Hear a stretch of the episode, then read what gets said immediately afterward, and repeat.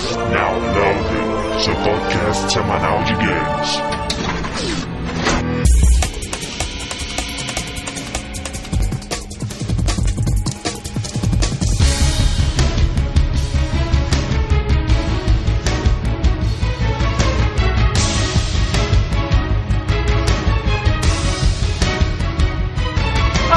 Start, estamos começando mais um podcast Now Loading e esses são os nossos participantes de hoje. André, designer de game ruim, level 98 e eu juro que a culpa é do programador. Ah, sempre culpa do programador, né? Slash Rick, programador de game ruim, level 10, e a culpa é do designer. Ah, agora tudo bem. Design ocupado. Diego, desenvolvedor de games da Team Sonic Level 88. E o próximo game de Sonic será um FPS ou um jogo de futebol. Eu tô em dúvida de qual vai ser pior. Cara, o FPS do Sonic seria genial, né, velho? Já fizeram um jogo Genial. de tiro do Shadow? Cara, acho que qualquer coisa do Sonic agora seria genial se não tivesse o Sonic, mano. Cara, imagina o FPS do Sonic, tipo um Mirror's Edge da vida, e você ficar girando, tá ligado? Vai Não, ser bem não, legal. não. Você não tá entendendo. Tem que ser um FPS estilo CS, cara. O Sonic com AK na mão. Cara, já tem espada, qual o problema botar uma arma na mão dele? Pablo, designer da Silicon Knights, e eu não acho que Tio Human é ruim. Eu acho que o problema é o público que não sabe jogar essa porcaria. a culpa é do público, Nossa. claro. Cara, ele falou isso. Né? Olha só, pra variar um pouco, né? Nós que estamos sempre enaltecendo os grandes jogos, as grandes personalidades, as grandes empresas de nossa curta história dos games. Hoje vamos dedicar um podcast inteiro a falar só sobre jogos ruins, cara. Mas deixa claro que esse vai ser o primeiro, porque não tem como a gente falar Claro. todos os jogos ruins numa. Queira ou não, tem muito mais jogo ruim do que jogo bom. É né? Com verdade. certeza. E pra deixar claro também, né, cara, que nós vamos falar dos jogos ruins na nossa opinião. Claro. E vamos dar argumentos pra falar isso. A gente vai falar de jogos tidos mundialmente como merdas, mas a gente também vai falar de jogos controversos, né? Pra criar um pouco de polêmica, que é sempre bom, né, cara? Até porque é a nossa opinião que vale, o resto que me perdoe. E olha só, eu acho que o, o sucesso ou não desse cast será mensurado não pela quantidade de e-mails elogiando, mas a quantidade de fanboys raivosos, eu acho. Ó, É, cara. Com certeza. Quanto mais e-mails de ódio a gente receber, melhor nós fomos. Então eu vou aproveitar pra dar um aviso. Eu vou falar os jogos, se alguém discordar, cara, pro fim da tua vida inteira, eu vou botar dedinho pra baixo em tudo que é que tu comentar, cara. Não importa se tu vai dizer, ah, fui comprar cigarro, vai tomar dedinho pra baixo, cara. Cara, então vamos começar essa lista bem polêmica logo após a leitura de e-mails e Vai ser tão rápido que você vai nem perceber.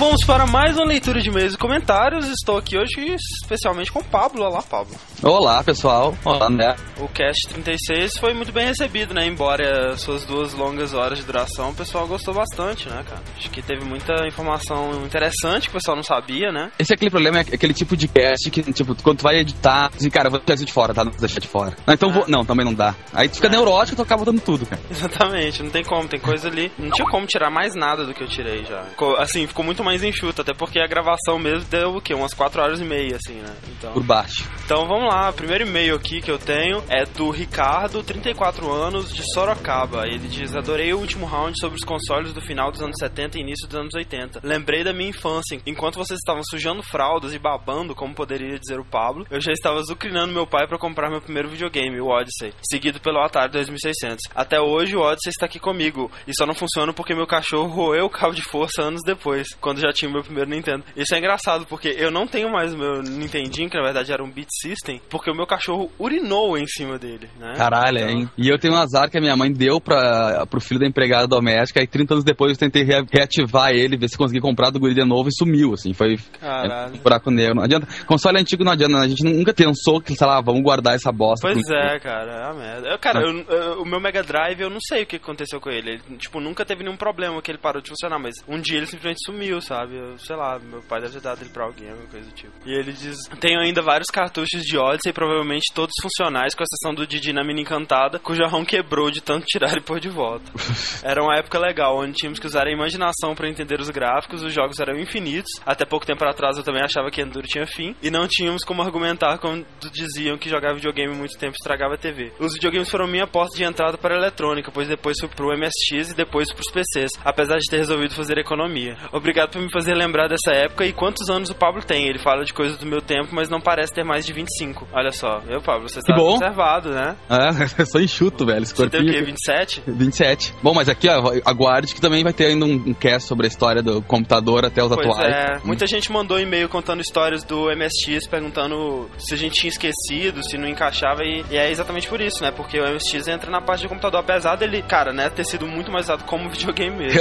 Com certeza. Então vai lá, próximo e-mail, Paulo. Olá, amigos do Downloading. Aqui é o Rafael Lopes, PH, 28 anos, São Paulo. Gostei bastante desse primeiro cast sobre a história e evolução dos videogames. Deu pra notar que vocês fizeram bastante pesquisa sobre o assunto e foram buscar informações que eu realmente não conhecia. Já no auge do Mega Drive, meu pai me presenteou com um MSX usado, de novo MSX, que tem até hoje. Cara, MSX acho que é o computador que todo mundo teve no Brasil também, porque não tinha muita variedade, né, cara? Na, na verdade, quando eu era criança, eu lembro de ter jogado em dois computadores diferentes. Um eu tenho quase certeza que era um Commodore e o outro era um MSX. Que era muito legal. Eu jogava muitos jogos que eu não faço a menor ideia de que jogos são hoje, mas eram divertidos. Ah, normal. Não era apenas um videogame, tinha algumas coisas a mais como um teclado de computador e um sistema interno bastante primitivo para escrever códigos, algo como um DOS, que eu nunca soube porque servia, pois só queria jogar mesmo. Era Então, o o... MSX é realmente. Não é um videogame, né? Ele é um computador. Ele é, esse que ele não sabe o que era, era o Basic, que vinha Aham. junto, que era pra programar, que é onde o pessoal comprava as revistinhas, aquilo que a gente chegou a é. dar uma comentada por cima na minha coluna. Bom, o engraçado do MSX era que além das duas entradas de cartucho no console, existia um aparelho para fitas cassetes conectados a ele por cabos. O inspirador era que enquanto meus amigos encaixavam o cartucho do Sonic em meus respectivos Mega Drives e iniciava jogos imedi- imediatamente, eu precisava esperar um bom tempo até que o carregamento do game escolhido estivesse completo e eu pudesse jogar de fato. Até o Atari, como eu falei na, na coisa, ele teve esse esquema de fita, assim. Ele era realmente, ele era muito mais demorado, mas o valor de uma fita era muito mais baixo também, né? Pois é. Fora isso, tinha o fato desses jogos serem distribuídos via um catálogo impresso em PB, que eu sempre desconfiei serem feitos de forma ilegal, pois eram de péssima qualidade. Não existia fotos ou qualquer texto explicativo do, do conteúdo do game, o que fazia com que minhas escolhas fossem apenas pelo nome. E mesmo assim, também eu nunca recebia as fitas cassetes com os games escolhidos, o que no geral era uma situação bastante frustrante. Que beleza, né, cara? Cara, Você compra. Nessa época tinha muita revista que fazia isso, que vendia, assim.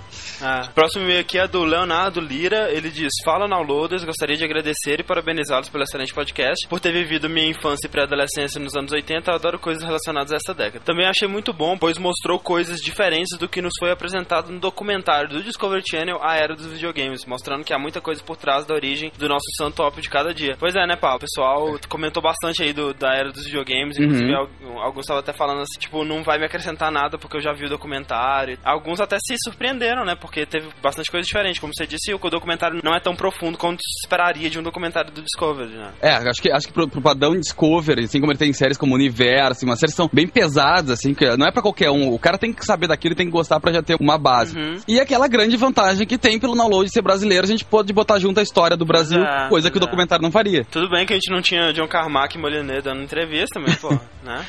E por fim, gostaria de falar que também já fiz meu clone de Space Invaders, o Sleepers Invaders. Na verdade, foi um projeto de uma cadeira da faculdade que tinha que ser feito em Assembly, mas ficou muito bom. Segue em anexo caso vocês queiram dar uma olhada. É, ele fez um joguinho que é aquela visão, né, do Space Invaders, Uhum. só que a sua navezinha é um professor e os aliens são alunos dormindo e você tem que acordar eles. entendeu? É, e eles ficam te atacando com os Zs, Zzinhos, assim, que, que- de, de sono. Ah, legal. Muito bom. Bom, então. E-mail, então. Ei, caras do downloading, aqui é o Miquim, ou Miquim, ou. Miquim, não, o Miquinho. Aqui é o Miquinho. Aqui. Mora em Campos de Goiatacazes. Cara, Campos de Goiatacazes é um nome que eu acho do caralho, velho. Campos de Goiatacazes, Rio de Janeiro. Acompanho o cast desde o episódio da Valve. Cara, o episódio da Valve ficou no coração de todo mundo, velho. Todo mundo fala da Valve. Bom, enfim. Não, é verdade, ficou legal. Acompanho o cast desde o episódio da Valve, mas já peguei todos e ouvi pelo menos duas vezes cada, sem falar os da música que estou sempre ouvindo. Bem bacana esse dos primeiros consoles. A história do Dr. Willy é realmente muito triste. Chegou a dar dó. Eu também jamais imaginava que a SEGA fosse uma sigla. Falando nisso, gostaria de sugerir um cast da história do, de fliperamas. Aí, ó. E calma que, gente, vai ter pra todo mundo. Calma, vai, vai, vai, vamos falar de tudo, vamos falar de tudo. Na época que eu era um moleque que frequentava fliperamas, acontecia muita coisa. Até porque, na época, meu bairro era bem barra pesada. Os fliperamas geralmente ficavam em bares. Sempre dava briga, puxava tomada na hora do jogo, sem falar naquelas, naqueles caras que vinham para escrotizar com todo mundo jogando com uma mão só e ganhava todas. Até tiroteio teve uma vez. Velho, realmente, teu bairro é bem barra pesada. Bem barra pesada. né, Sabe, eu cara? recomendo tentar sair daí com urgência, cara. Se não saiu ainda, né? Por favor. É. Por último, estou enviando uma ilustração sobre a leitura de e-mails do último cast. Do momento em que o Pablo e o Fernando reclamam de só o nosso querido downloader cinza receber desenhos ouvintes. Pois é, né, cara? Aquele desenho que ele fez do. Cara. E o Fernando queimando o desenho do Fred. Cara, sensacional. É, é, cara, primeiro desenho que eu na minha vida. Até então eu sempre dei desenho pra minha mãe quando era pequeno, naquela dia das mães, o cacete. Primeira vez que eu ganho um desenho. Eu juro que eu imprimi a porcaria pra mostrar pra todo mundo, pra me exibir um pouco. E esse cara, puta que pariu, né? Palmas pra ele, que é muito bom desenho pra Cara, caralho mesmo. Ele é, ele manja muito da coisa, velho. O desenho ficou perfeito. Ficou esse, e, cara, e, e o traço dele, o jeito que ele desenha, o traço é muito Ele diferente. tem um estilo, né, velho? Aham, aham. mesmo. Fantástico, vejam aí o desenho. Bom, então. Eu tô com um pouco de medo, né, de terminar a leitura de e-mails e começar esse podcast. Ai, eu não sei se amanhã eu vou estar no download, não sei o que vai acontecer. Só quero avisar uma coisa: a minha mãe tem o meu número do celular. O que vocês tentarem fazer comigo, ela já tá informada. Né? Olha só, se eu morrer misteriosamente amanhã, saibam que foi algum ouvinte do download. É. Cara, eu tô com muito medo porque, assim, é que nem aquela parada, né? Que a gente tava vendo lá os fanboys no, na Albetrin quando a gente zoou o Cloud. Caraca. Cara, tipo assim, você sabe que os fanboys existem, mas você, tipo, fica embasbacado quando você vê um na sua frente, sabe? Tipo, você não acredita. Como que alguém pode ser tão, sabe? Começa aquele lance, todo mundo tá na brincadeira, assim, aí tirar sarro. Assim. Aí, cara, vem um que. tu Sabe quando tu lê e disse, cara, o cara tava sério do outro lado do computador. É, cara, ele deve tá assim, gritando, sabe?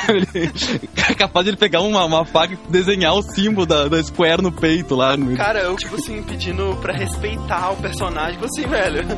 Ele é só um personagem, ele não ficou ofendido, velho. Cara, então vamos ver o que vai dar.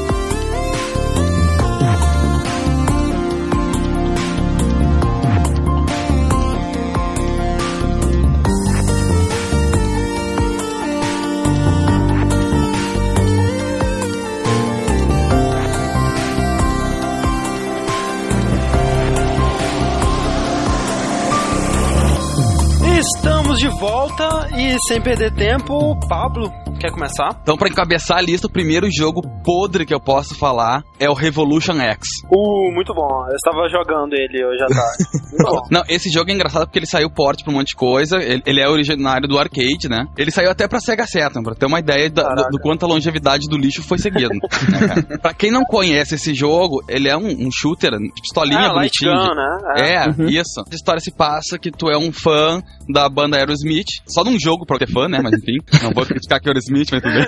E aí, o- o- os integrantes da banda foram sequestrados. Você não entende exatamente o que tá acontecendo, porque você tem que, em teoria, né, é, resgatar os membros do Aerosmith, né? Mas você não entende, porque quando você dá start, você já começa atirando em soldados e tal, e tipo, como assim, velho? O que tá Sim, acontecendo? não, ele não tem. Aí não tinha a preocupação de botar uma introdução na coisa. Tu já entra na parte frenética do jogo, assim. E isso é a parte mais nojenta, porque ele é realmente frenético. Sabe quando as pintas pulam na tela atirando e somem em segundos? então, é um time crisis, assim, da vida. Os soldadinhos, eles chegam por um caminho e tal, pulam da janela e chegam e se escondem. No Revolution X, eles caem do céu, eles vão caindo do céu, na sua frente. É muito, muito Cara, é como isso. se fosse aquelas stands de tiro em que o alvo vai subindo Isso. assim, vai descendo aleatoriamente, sabe? É, só que insanamente rápido as coisas passam, assim, sabe? E, e sem, e sem animação, tipo, simplesmente aparece um sprite gigante, todo quadriculado na tela, com um efeito vagabundo de tiro, assim, sabe? Aí tu, cara, quando tu vai conseguir mirar nele, o bicho subiu. E tu já tomou tiro. Claro, desce. Cara, eu, eu não conheço ninguém que conseguiu terminar esse jogo por causa disso, sem usar, sei lá, algum Game Genius da vida, ou o que for. É impossível porque é muito foda, cara. Eles aparecem e somem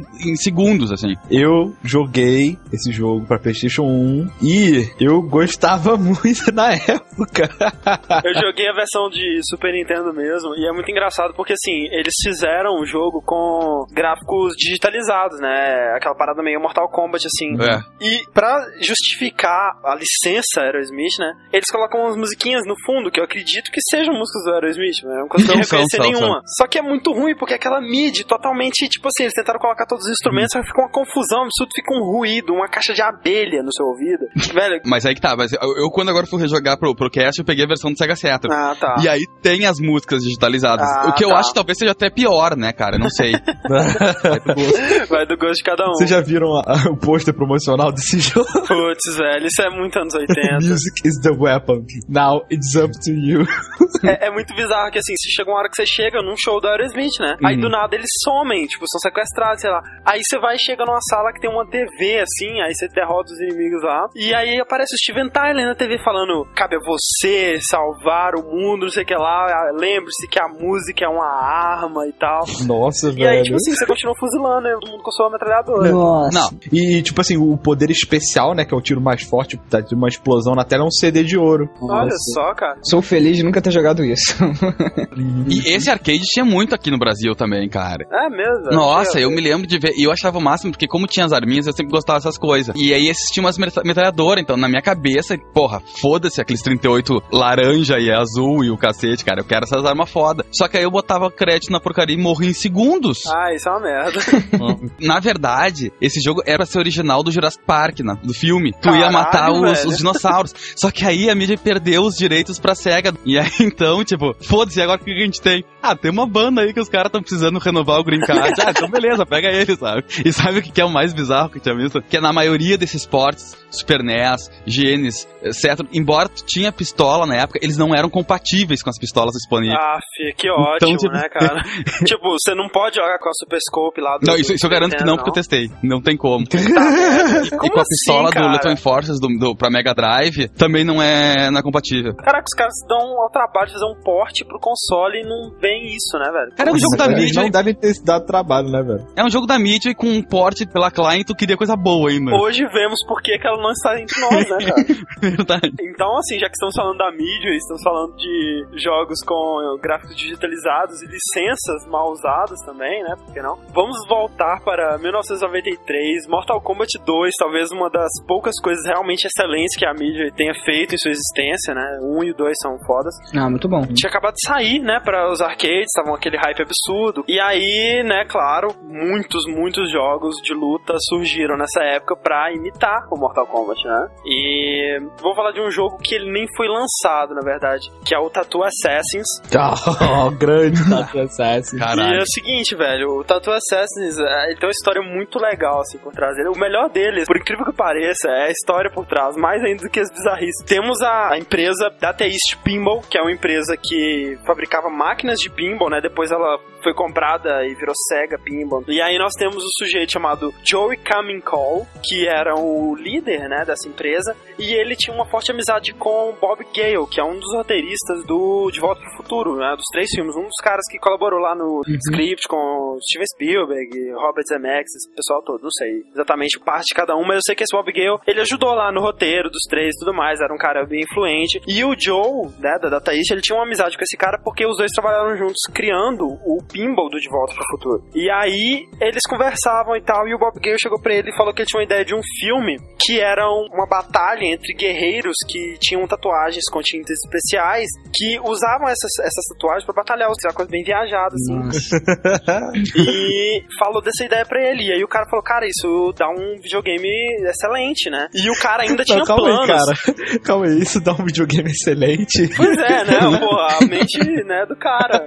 tipo, ficaram na mó pilha pra fazer o jogo e tal. E aí, pelos vídeos, assim, se você for ver atualmente vídeos do jogo, você vai achar que é um jogo feito por piada, sabe? Por diversão. Algum designer bem humorado chegou lá e fez, tipo, vou zoar Mortal Kombat e criar esse jogo. Mas não, velho, o jogo foi feito com muita seriedade. Tipo, a Data East, né? A Data East Pinball, diga-se de passagem, nunca tinha trabalhado com jogo de videogame na vida, foi criar o jogo. E aí é o seguinte, juntou um grupinho lá de pessoas que, sei lá, tinham alguma experiência com programação, sei lá o quê, prometeram pra eles, cara, pra cada um, 25 mil dólares de bônus, mais 25 dólares por jogo vendido, caso eles conseguissem completar o jogo em 8 meses.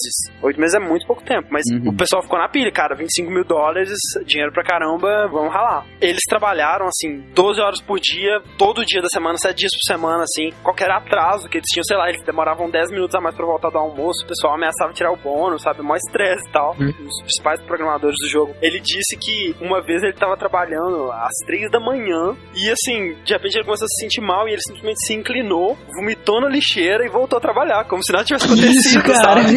tipo, de tão, de tão hardcore que era a parada. E aí você vê assim que é, eles tiveram um bom financiamento, até porque tinha um nome de peso envolvido no projeto. E eles promoveram o jogo como se fosse tipo o maior evento da história. Ah, não, olha só, isso, um texto que tem num pôster do Tattoo Assassins. A Data East, os criadores do primeiro jogo de luta interativo, não sei que jogo é esse, junta as forças com o criador do De Volta para o Futuro. O criador do De Volta para o Futuro. O cara, sei lá, escreveu o roteiro lá, todo o time. O cara servia cafezinho. né? É, para trazer o evento em videogames do ano, usando processamento digital de última geração e uma equipe de vencedores do Oscar. Que Oscar, né, velho? É, a Data East e Gale criaram um jogo tão realista que você mal poderá perceber quando termina a realidade e começa a fantasia. Olha só que legal. Cara, eu já vi isso em algum lugar aí, pô, André. Né? E, e, cara, é muito bom porque, assim, eles colocaram umas fotinhas lá de making off do jogo e tal, fizeram uma publicidade do caralho, sabe? Tipo, colocaram lá, aqui o Bob Gale, aí entre parênteses, criadores de Volta para o Futuro, dá dicas ao ator tal, que tá interpretando tal personagem. Aqui, você pode ver no fundo da foto John Carpenter, o famoso diretor de filmes de terror, tipo, colocaram o cara lá no fundo, sabe? Tipo, chamaram ele pra foto, só pra falar que ele Tava tava passando, envolvido, né, cara? Tirava É. foto assim, ali, ali. Eles promoveram a parada como uma coisa adulta. Os posters tinham as mulheres de biquíni, assim, todas sexy e tal. Uma das personagens do jogo era a mulher do Slash, o guitarrista do Guns N' Roses, que Uhum. era modelo e tal. E, e ela fez o, o- a captura de movimentos do personagem lá e tal. E eles promoviam isso, tipo, cara, tipo, como se o Slash estivesse no projeto, sabe? Tipo, na abertura, essa mulher do Slash, eles tentam fazer uma parada de sexy e tal, sabe? A mulher tatuada, nua, assim. Só que, velho, olha essa tatuagem, velho. Não tem condições isso não, cara. Desenho de criança, cara. Tá vendo aqui? André, tem que fazer um amicão aí, velho. Ô, meu, ela tigre, presidiário, tá ligado? Tá de presidiário é foda. Olha esse tigre, velho. Como assim, cara? Não tem condições isso não. Cara, me diz uma coisa. Embaixo do tigre, o que, que é aquilo? É uma rosa? Que eu não entendi. É, sei Uma lá. rosa. Eu me É um pergunto o que, que é, que, que- é aquilo em cima do raio, cara. É só uma águia, sei lá, né? Ah, Porra, ótimo. nossa, que demais, poder de abstração. Né, cara, esse raio, velho, eu fazia em desenho quando tinha, sei lá, quando era da terceira série, sei Pois lá, tá é, ligado? Não, não, não, Cara, eu fazia muito melhor que isso. Na boa.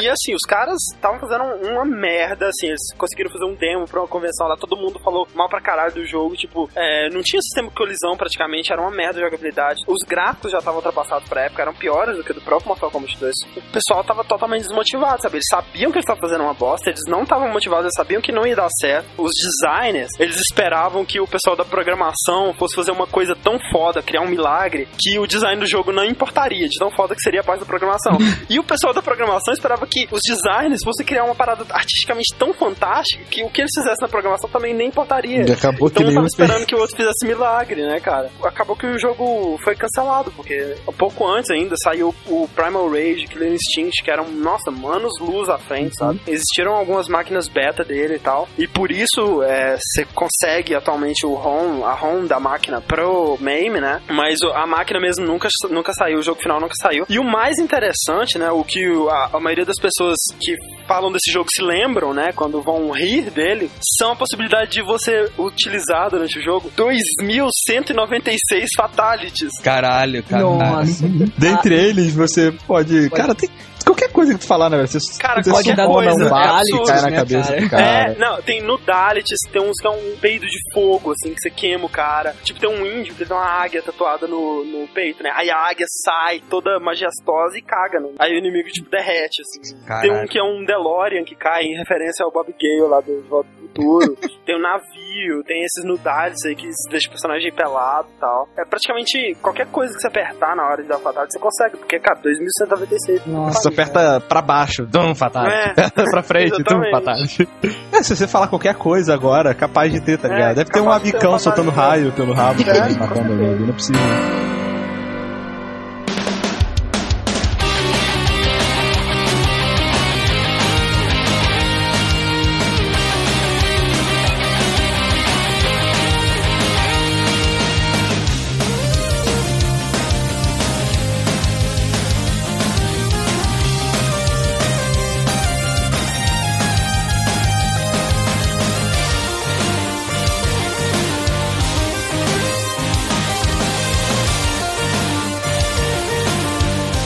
Acabou de falar, né, do clone, né, de Mortal Kombat e tal. Então, vamos falar de um jogo da Midway, que é um spin-off de Mortal Kombat. Foi lançado em 97, que é o Mortal Kombat Mythologies Sub-Zero. Um joguinho de beat'em up, né? É, assim, é um beat'em up side-scroller, digamos assim, com umas plataformas e tal. E se você parar pra pensar no conceito, tipo assim, quando o cara teve a ideia e falou, pô, vamos fazer um jogo centrado no Sub-Zero, onde ele vai passando pelas fases, vai pegando itens, vai ganhando level e no final aproveita e conta um pouco da história dele. Aí você pensa, pô, maneiro, o jogo vai ser. Maneiro, foda é, pra caralho. Quando eu vi que, tipo, esse jogo existia, eu, puta merda, eu preciso disso. né, o jogo vai ser bom. né? Mas o problema é que somar jogabilidade de Mortal Kombat mais side-scroller com plataformas é igual a uma merda gigante. Porque, cara, aquele pulo tu não consegue fazer direito. Se tem um buraco com espinho no meio, você tem que dar aquele mortalzinho, não rola, cara, não dá. O problema é que eles pegaram exatamente. Eles até, tipo, mantido até a engine do próprio Mortal Sim, Kombat, sim. porque eles não modificaram a, movimentação. jogabilidade do Mortal Kombat. Eles não criaram um jogo de beat'em up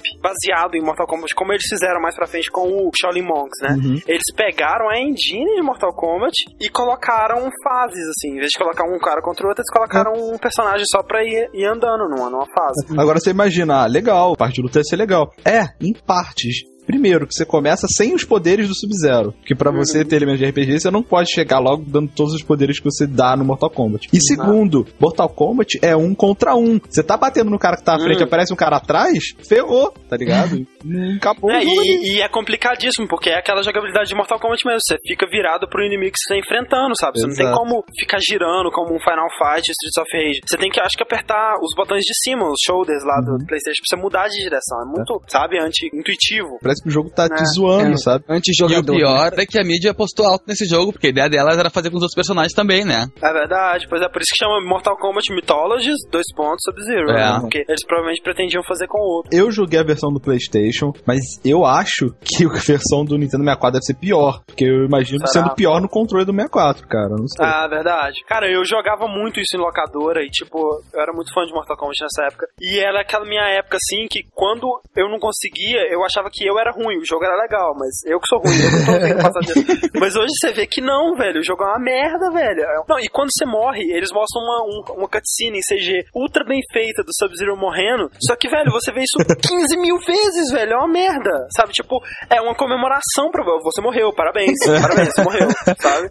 É porque você até- imaginou, ninguém vai vencer essa merda, então vamos fazer pelo menos uma É, coisa bonita pra até perder. o- E se você conseguir passar pela fase, né, digamos assim, que já é uma merda, porque cada plataformas e Uhum. muitos personagens e tal, no final de cada fase tem tipo uma luta, no estilo Mortal Kombat mesmo, contra tipo É, chefão, um contra né? um, né? Né, um Uhum. contra um. Que é a melhor parte do jogo. Mas se você conseguir É, chegar que lá, é exatamente cara, parabéns. Mortal Kombat. né? E parabéns porque, assim, se você ainda perder porque o jogo é difícil, Hum. você vai ter que voltar do início da fase. Chora aí, velho.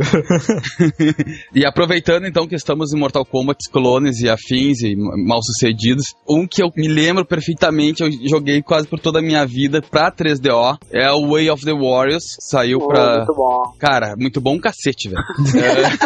É, é, é engraçado, até eu tenho um livro que se chama Mil Heróis de Games, que tem até uma entrevista com o criador, porque ele é da Naughty Dog, aquela. A mesma Ah, coisa é Crash. verdade. Olha que tristeza, né, Crash cara? Bandicoot, cacete. Todo mundo tem um passado. Não, todo mundo tem um passado e estar passado nisso. Mas a, a ideia deles é pegar, fazer um clone de Mortal Kombat muito bem humorado. E o cara reclama dizendo que no final das contas isso não foi compreendido muito bem, assim. O pessoal acha que, tipo, ah, é mais um clone de Mortal Kombat muito mal feito. E eles satirizam muito o jogo mesmo. assim. Os personagens são digitalizados igual Mortal Kombat, só que são os personagens muito mais ah, caricatos, assim. é, o, o ninja se chama The Ninja. Ele também tem os Fatalities, tem, a, além dos Fatalities, ele tem os, os golpes especiais, a mesma coisa. Só que assim, a coisa boa acaba por aí, né? Que tem alguma coisa boa. Tá, talvez porque ele tem a trilha sonora dele, é do White Zombie, então talvez tu até resolva. Ah, é legal. sabe? Assim, o interessante é que eles aproveitaram, né, da capacidade, digamos, maior, assim, do 3DO pra tentar fazer uns personagens mais realistas e mais fotorrealísticos, né?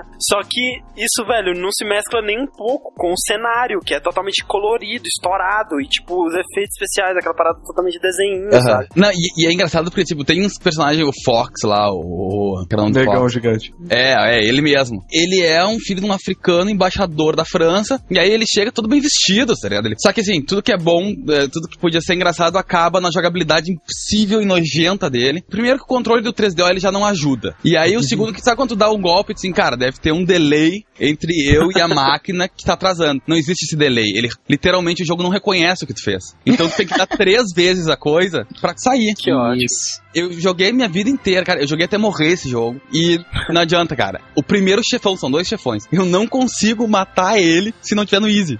Não tem, juro, eu jogo muito isso aqui. E eu não consigo matar ele se não for no easy, sabe? Você é masoquista, Pablo? Cara, eu sou demais, cara. Bugs fudidos, do tipo, tu vai ver o teu personagem, ele não tem as pernas, não tem os joelhos, sabe? Dá uns Olha só. sprite. Não, e, e aquela parada deles pegarem os sprites e, tipo, pegar o cara numa posição e arrastar ele, sabe? Tipo, ele não tá pulando, ele tá sendo arrastado. Ah. Chapolin.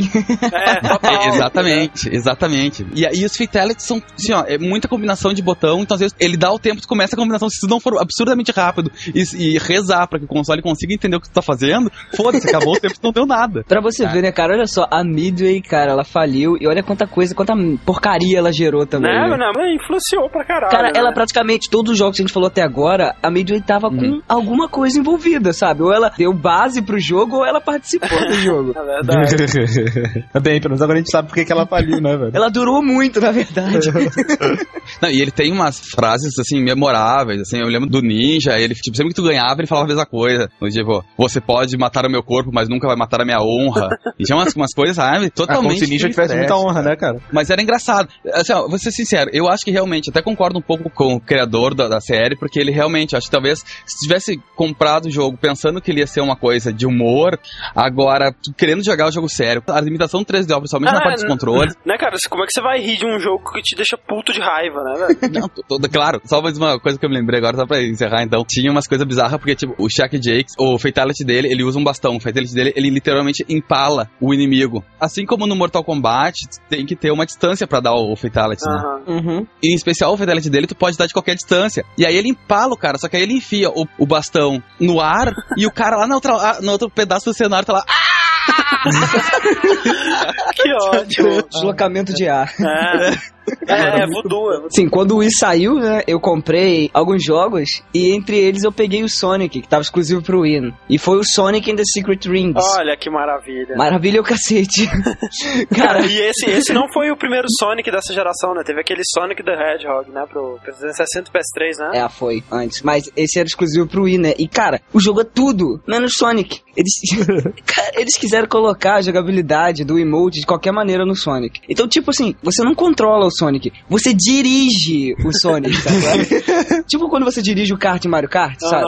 Então, Você toma o controle pra frente, é o Sonic corre. Aí você Ah. puxa o controle pra você, ele freia. Eles ainda inventaram umas quests lá, que à medida que você vai completando, você ganha itens. E você equipa no Sonic pra ele correr mais, ter turbo, sabe qual é? Igual um carro. Cara, é muito ruim. E, e pra pular, cara, pra pular é um desespero. Porque você tem que sacudir o controle. Agora Ah. você imagina o Sonic, que ele já corre pouco, né? E do nada, aparece um buraco na tua frente. Cara, Como disse o, o Yatsu, Yatsu. você tem que ter clarividência, você tem que ter uma bola de cristal pra você saber o que que vem pela frente. Cara, eu sacudi tanto o emote jogando aquilo que eu senti meu cérebro chacoalhar algumas vezes, sabe? Eu, eu tinha que parar de jogar por causa de dor de cabeça. Nossa, pode me chamar de idiota o que for, mas eu nem consegui derrotar o último chefe, porque é uma merda. Ô, Diego, Ele- Diego. Você chegou no último Pois chefe, é, cara? Diego, você é um idiota. Você chegou no último chefe. Já parte do princípio que, cara, tu jogar pra chegar até nesse ponto, puta que pariu, idiota. Acho que eu tava numa época, sei lá, meio masoquista. Tá? Ah, já até sei que época é essa. que, que é isso? não joguem. E não joguem o Black Knight também, tá? Porque eu sou um imbecil e eu não sei porque eu fui jogar aquilo. É tão ruim quanto também. É, o Black Knight é a sequência desse, né? Tipo, A Team Sonic, ela cismou que ela quer começar a botar o Sonic pra passear em lugares diferentes, assim. Primeiro ela botou o Sonic nas Arábias, né? Que é Aham. Esse Sonic in the Secret Rings. E agora quer botar o Sonic na Terra do Rei Arthur. que ótimo. Eu fico imaginando qual vai ser o próximo, sei lá, três pouquinhos. Sonic no, so- no Watchmen, cara. Ia ser legal. Que o Sonic ia Oh. morrer jogado pela janela. Ah, eu quero o Sonic na colonização do Brasil. Imagina ele correndo entre os índios lá, boladão. Cara, Sonic, o último Sonic bom que teve foi o quê? Sonic and Knuckles. Era esse Ah, cara, não. Pera aí, o primeiro Sonic Adventure era bom, velho. Porra nenhuma, era bom até o momento que você via a baleia pulando, assim, depois que você chegar na cidadezinha, tinha que conversar. Ah, velho, que pariu. É Ah, bom para. até o momento que você só tá vendo a demonstração do É. jogo, você começa a jogar. É. Cara, é- é- era até divertido correr, velho, mas Ah, cara, mas é que, é que Sonic Adventure pra mim foi o primeiro aquele grande Sonic que te dá aquela sensação de velocidade É. foda em 3D, tá ligado? Sonic Knuckles é aquele que o cartucho de Mega Drive tinha pla- um lugar em cima pra plugar outro cartucho. é, era isso, né? É assim, é assim, é assim, é Aí assim. você plugava os outros e jogava com o Knuckles nos outros jogos. Mas com as habilidades dele? Isso, Olha só, bom, maneiro. bons tempos. Sim, mas como é que vai fazer isso hoje? Vai botar um DVD em cima do outro? Sonic Adventure 2. Abre e bota os dois pra dentro da bandeja e empurra ela no Cara, final. entendeu? eu vou te falar que eu já tentei fazer isso, não funciona. Cara, Team Sonic, né, velho? Ah, Acorda. cega, né? Por favor. É porque a SEGA é cega, qual é? Porra, Cara, depois do. Umbrella, dois Brella, três Bela, não deu cu, velho. Eu não consigo. Eu não entendo porque vocês falam mal da SEGA.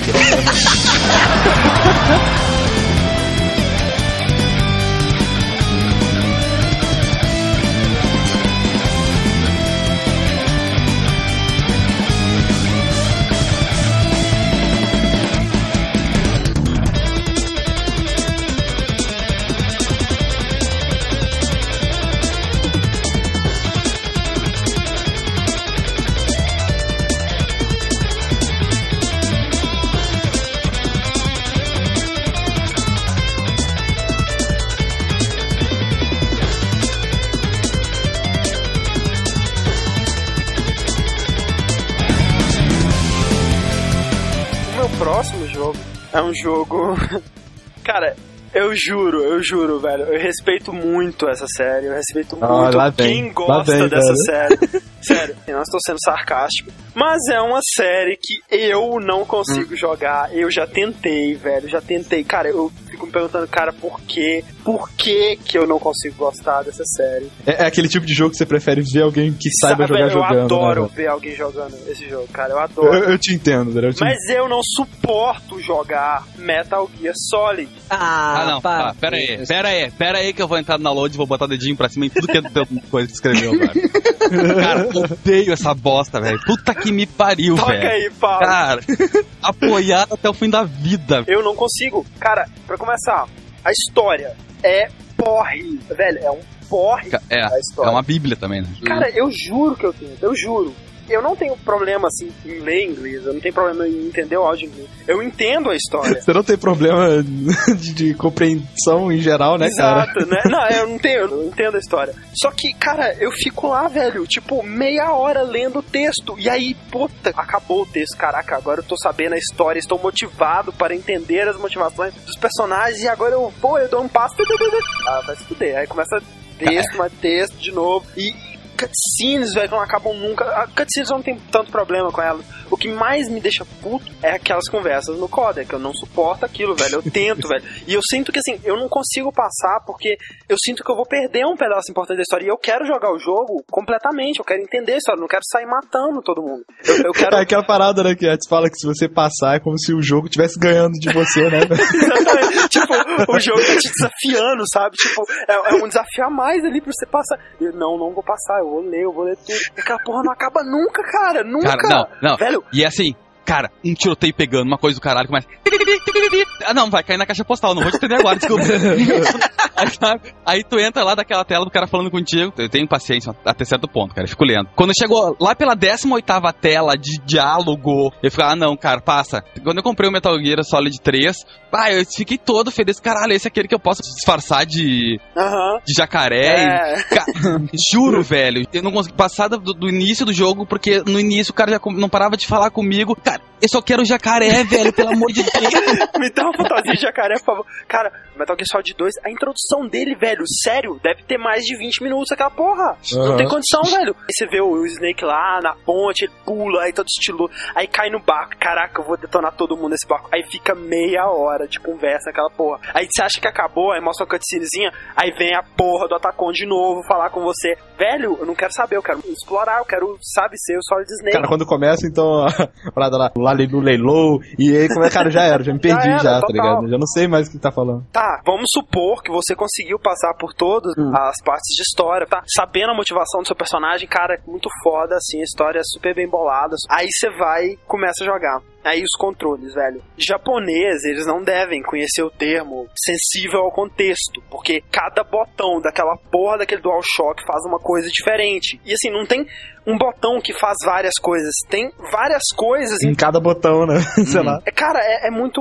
confuso, não é nada. é- User-friendly, né? velho? exatamente. Eu já comentei isso com pessoa, o pessoal fala, é, realmente quando você tá começando, é complicado. Mas, cara, em nenhum momento, mesmo depois que eu já sabia qual botão fazia tal coisa, qual botão batia, qual botão sacava a arma e ia pro inventário e tudo mais, em nenhum momento era uma parada intuitiva, porque Uhum. toda hora eu tinha que pensar no que eu queria Ó, fazer. situação clássica, situação clássica. Você está andando, aí você vê o inimigo de costas. É. Aí você pensa, eu vou sacar a minha arma, vou render ele. Que ainda pega uns itens e tal, e depois bota ele pra dormir. Beleza, você chega atrás dele, todo silencioso. Quando você vai apertar o botão pra sacar a arma, você bate nele, porque É. você apertou o botão errado. Aí começa a pegar a porrada e já lá. E pior, já tem era, velho. um comando que é pra você andar lento e um comando que é pra você andar stealth, cara. Pra que E tem um isso? comando que é acione o alarme mais próximo, cara. Porque não é Não. possível, Vou velho. comparar aqui só com a jogabilidade de um outro jogo que eu gosto muito. Eu já pensei assim, será que eu não gosto de jogos de stealth? Não, porque eu sou muito fã de Splinter Cell e Total. de Hitman. Eu gosto muito dos dois jogos. Verdade, Principalmente verdade. Splinter Cell. Cara, e Splinter Cell, assim, pra você alterar a velocidade que você tá andando no console, é de acordo com a pressão que você faz no analógico, né? E Uhum. no computador, você gira a roda do mouse pra É. reduzir ou aumentar a velocidade Só que você tá uma andando. marcha, né? Isso, é como se fosse uma marcha. Cara, é muito intuitivo, muito legal. E, Uhum. cara, botão sensível ao contexto. Qualquer coisa que você vai ter que fazer é um botão, um botão de ação. Se você quer interagir com a parede, é um botão. Se você quer pegar o cara pelas costas, é o mesmo botão. Porque Uhum. se eu estou atrás de um cara, eu não preciso do botão de interagir com a parede, caralho. Então, um botão basta pros dois, velho. Só pra deixar claro, eu gosto muito de Metal Gear. Eu, já no meu caso, Splinter Cell é o jogo que eu prefiro ver pessoas jogando. Não Aham. porque eu acho ruim de jogar, é porque eu não, não sou bom mesmo, sabe? Uhum. Sei lá, não, não consigo me dar muito bem. Mas uma coisa que, pelo menos eu que tentei jogar e como eu não sou bom, percebi logo de cara, é que ele tem checkpoint em toda hora. Você nunca vai ter que começar lá de trás, É. sabe? É, A versão do PC ainda tem Quick Save, Quick Load, que eu acho que é muito válido num jogo desse tipo. Por Uhum. exemplo, o próprio Hitman, pra não deixar a parada fácil demais, se você jogar nos modos mais difíceis, você tem um número de saves por missão, né? Ou seja, você pode salvar só sete vezes na missão. Então é uma parada que deixa uma estratégia e é muito válido, cara, porque é um jogo stealth, queira ou não, é muito tentativa e erro. E no Uhum. Metal Gear, velho, não tem, você não tem a possibilidade de tentar de novo. Você não, não existe a possibilidade de tentar de novo. Primeiro, a câmera de Metal Gear é horrível. Ao contrário da maioria dos jogos, por exemplo, um jogo de terceira pessoa, que você muitas vezes tem um campo de visão maior do que o personagem geralmente teria. Se eu tivesse ali no lugar do Snake, eu me daria muito melhor que ele, porque de vez em quando ele tá olhando na frente do corredor e como a câmera tá te posicionando em cima, você não sabe o que tem ali Uhum. e, e não tem como você se planejar quando não tem o mapinha, né, o radarzinho, não tem como você se planejar porque que você vai ver. E se você for lá e o guarda te ver, você não pode tentar de novo. Você tem duas opções, ou você vai assim mesmo e mata o cara, o que eu não gosto de fazer porque eu, eu sinto que eu tô sendo um imbecil. Se o jogo é stealth, eu quero vencer ele de um modo Tá tirando a stealth, ideia, né? não quero sair atirando que é um mongoloide. E a segunda opção é esperar até o cara te matar, velho. Que coisa absurda. Eu quero Tá, tentar tem uma de novo. terceira que. é Fugir, meio- esperar fugir, o- esperar tal, mas ele é retardado, né? Porque, De tipo qualquer assim, forma. ah, eu tava atirando no cara que ele correu pra ali, mas acho que, sei lá, eu esqueci o que eu tava fazendo aí. Mas isso é uma coisa que eu acho também uma grande vantagem do Splinter Cell. Na verdade, pra mim Metal Gear, é- ele é um jogo, embora tenha toda a liberdade, ele é muito linear Uhum. nas, nas ações, entendeu? Eu acho Splinter Cell muito mais um action stealth do que um stealth em si, justamente porque ele te dá isso. Tu pode simplesmente passar pelo cara, como tu pode derrubar ele, como tu tem 500 equipamentos pra dar choque e atordoar Isso. ele, ou pra Aham. não, sabe? Ele te dá uma liberdade muito mais foda nessa história, assim, tipo, tu pode fazer, no Pandora Tomorrow tem uma parte que tu tá dentro de um escritório e coisa, e aí, depende da ação que tu fizer, se tu resolver fuzilar geral, cara, fica pedaço de vidro pra tudo que é lado. E aí, quando chega o segundo pelotão de gente lá pra te procurar, é um cu, porque dependendo de onde tu caminhar, tu pisa no vidro e faz barulho, tá É. Nessa parte foi uma que, cara, eh, ficou tão difícil esse cara, vou dar um reload no último save e vou tentar matar os caras só derrubando eles ou passando por eles, do que quebrar esses vidros e pisar em cima, sabe? E, e, e pra mim, uma coisa que eu acho muito melhor do que no, no Metal Gear, eu acho, sinceramente, o Sam Fisher muito mais carismático do que o, so- Ah, também o Cobra Sólida, o Cobra Líquido, o que tu quiser. E outra coisa, eu não sei se é porque o jogo é japonês, não sei se é por uma decisão específica do Kojima que acho que isso é interessante pra um jogo. Metal Gear, embora, claro, ele tenha muita coisa de ficção, aquelas paradas mais viajadas e tudo mais, ele não deixa de ser um jogo que tenta emular uma realidade, uma parada mais realista e tudo mais. Só que ao mesmo tempo, ele tem umas paradas que tiram totalmente a imersão do jogo. Não, e o melhor, a, a coisa mais idiota, cara. Tu tá lá, aí tu tem um disfarce de caixa, tudo bem, ok, vou fingir que tá normal, né, cara? Aí tu entra numa caixa e fica lá. Aí vem um guardinha lá. Ele chega, hum, It's just my imagination. E vira. Caralho, tem uma caixa andando sozinha. Tu... cara. É, de propósito, sabe? Não, Tipo, o cara sim. não acha mesmo que. Porra. Tudo bem, eu, eu entendo, é, é- é engraçado e tal, tem uma parada clássica. O alívio cômico do jogo. também, Sim, né? mas, cara, isso tira completamente a imersão que você tá. Sabe, no, no, no Metal Gear Solid 3, que o pessoal falava, ah, você vai ter que sobreviver na selva, comer animais, eu caralho, isso vai ser muito foda. E aí, o que você faz pra comer animal? Você, ele vira um item, você pega o item, aí você vai num menu, escolhe comer, aí dá um barulhinho eletrônico, plim, sabe? E aí você comeu. Aí o Snake faz o comentário, hum, é ruim, não sei o que lá. Fim! E a dublagem do Solid Snake, como que o pessoal pode, sei lá, eleger ele como o melhor dublador de personagem masculino? Ah, você achou, Totalmente cara? Eu não, não achei que ele muito dubla mal, ruim, não. velho. Cara, pra mim, aqui, ó, ninguém dubla melhor que o cara do Sam Fisher. É, as piadas é muito inteligente. Eu me lembro do Splinter Cell no, no Chaos Theory aquele. Tem uma hora que o Sam Fisher chega pro terrorista e fala, Just give me the key code to the door. Aí o terrorista começa, No, don't kill me, I love America, chocolate, ice cream, hot dogs. aí, aí, aí o Fisher começa, I don't care, just give me the code. Aí o cara, Born to be wild, born to be free, born to be wild. Aí o Fisher, ah, ok, forget it. Quebra o pescoço do cara. Humor negro, total, velho. É muito bom. Total, velho. Vai quando te- até quando tu te fode que vem o Lambert e fala, Oh, damn it, Fisher, the mission is over. What the hell were you thinking, Fisher? The mission's over. É muito bom, velho. Cara, sensacional. Olha só, mas, de qualquer forma, Metal Gear Solid é um jogo que eu odeio jogar, mas eu adoro assistir. Como é que você dura assistir depois de falar que a dublagem é ruim, que os vídeos são chatos, as conversas são chatas? São. Se metade do jogo é conversa, como é que você vai gostar de assistir disso? Não, eu gosto de assistir o vídeo da gameplay do jogo. É, ô, Diego, metade do jogo é conversa, é Eu boa joguei Metal vontade Gear. tua, né, cara? Mais da metade, né? Eu sei, cara, eu sou fã da série. Tipo assim, eu me acostumei com os controles no, no- jogando, sabe? Eu Ah. no final do jogo tava jogando bem, eu não tive tanto problema não. E outra coisa, tem muita gente que exalta a história do Metal Gear, cara, sabe? É muito rica a Sim, história. não, eu acredito que sim. O problema é que eu não consigo me imergir Sim. naquele mundo, entendeu? Tipo, É uma opinião sua, eu é, entendo. claro, minha, somente minha, unicamente minha. Metal Gear é aquele jogo que é difícil, sabe? Você gostar, você começar a se acostumar e tal, requer um Aham. pouco de esforço né, do jogador, mas que depois que você Sim, passa eu- por essa fase ruim, você tá no, Cara, prato eu cheio. vou te falar que no Metal Gear Solid 3 eu consegui ter alguns momentos divertidos, hein? Mas, velho, eu tentei, velho, eu juro, eu tentei os, os três, eu nunca joguei o Metal Gear Solid 4, mas Não os jogue. três... Se você não gosta de conversa... Cara, eu você- quero muito jogar ele, sabe? Se eu tiver a oportunidade, cara, eu vou jogar mesmo, porque, velho, eu quero muito gostar de Metal Gear, velho, eu tento, vou tentar, eu Você- vou tentar mais Você ainda. não, não consegue passar nem da primeira parte do Metal Gear 4, cara. Porque eu não sei porquê, eu juro. eh, Eu não sei, eu não entendi. Eu tenho no começo uma parada meio aleatória. Que até agora eu não sei se alguém puder me explicar, eu agradeço. Que é como se fosse uma televisão, sabe? Que você pode mudar os canais, tá passando programas diferentes em cada canal, não sei o quê. E você não pode pular aquilo. E aquela porra demora mais de, sei lá, 15 minutos, não sei. Eu quase que escrevi DDQD no, no controle do PlayStation, cara. Não adiantou, velho. Não passou aquela porra. E depois as cutscenes do jogo, aí deu pra pular, entendeu? Uhum. Coisa do Kojima lá que te obriga a assistir o trabalho dele. Eu não sei, eu acho que o Kojima, ao mesmo tempo que ele tá com algumas coisas bem inovadoras no sentido de como contar uma história, assim, Uhum. mas ao mesmo tempo eu acho que ele tá muito atrás, velho. Ele tá muito. Sabe, no Metal Gear Solid 1, muitas coisas, muitos desses problemas, digamos, essas paradas que te tiram da imersão do jogo, sonzinhos eletrônicos de arcade, essas animações de batalha simplificadas, sabe? Era, era aceitável. Agora, velho, eu acho que não pode mais isso, sabe? Metal Gear, na minha opinião, é um filme que tentou ser um jogo. Desde o começo do jogo ele parece que tá querendo ser um filme, né, velho? Os Ah. créditos subindo, as animaçõezinhas, não sei o É. quê. Mas, Mas o jogo já dá o- sono, né? Agora você imagina um filme dele. É, mas aí que tá, é, porque mas eu te falo, no não jogo adianta, tá... o Kojima nunca ia conseguir escrever um roteiro com menos de 1.500 páginas, velho. Não, mas não é ele que tem que escrever, acho que ele só tem que estar lá da, da, Tava, da, tava, da o, de usar o, o o nome. Ebol pra fazer a coisa. Uau, vai ser foda.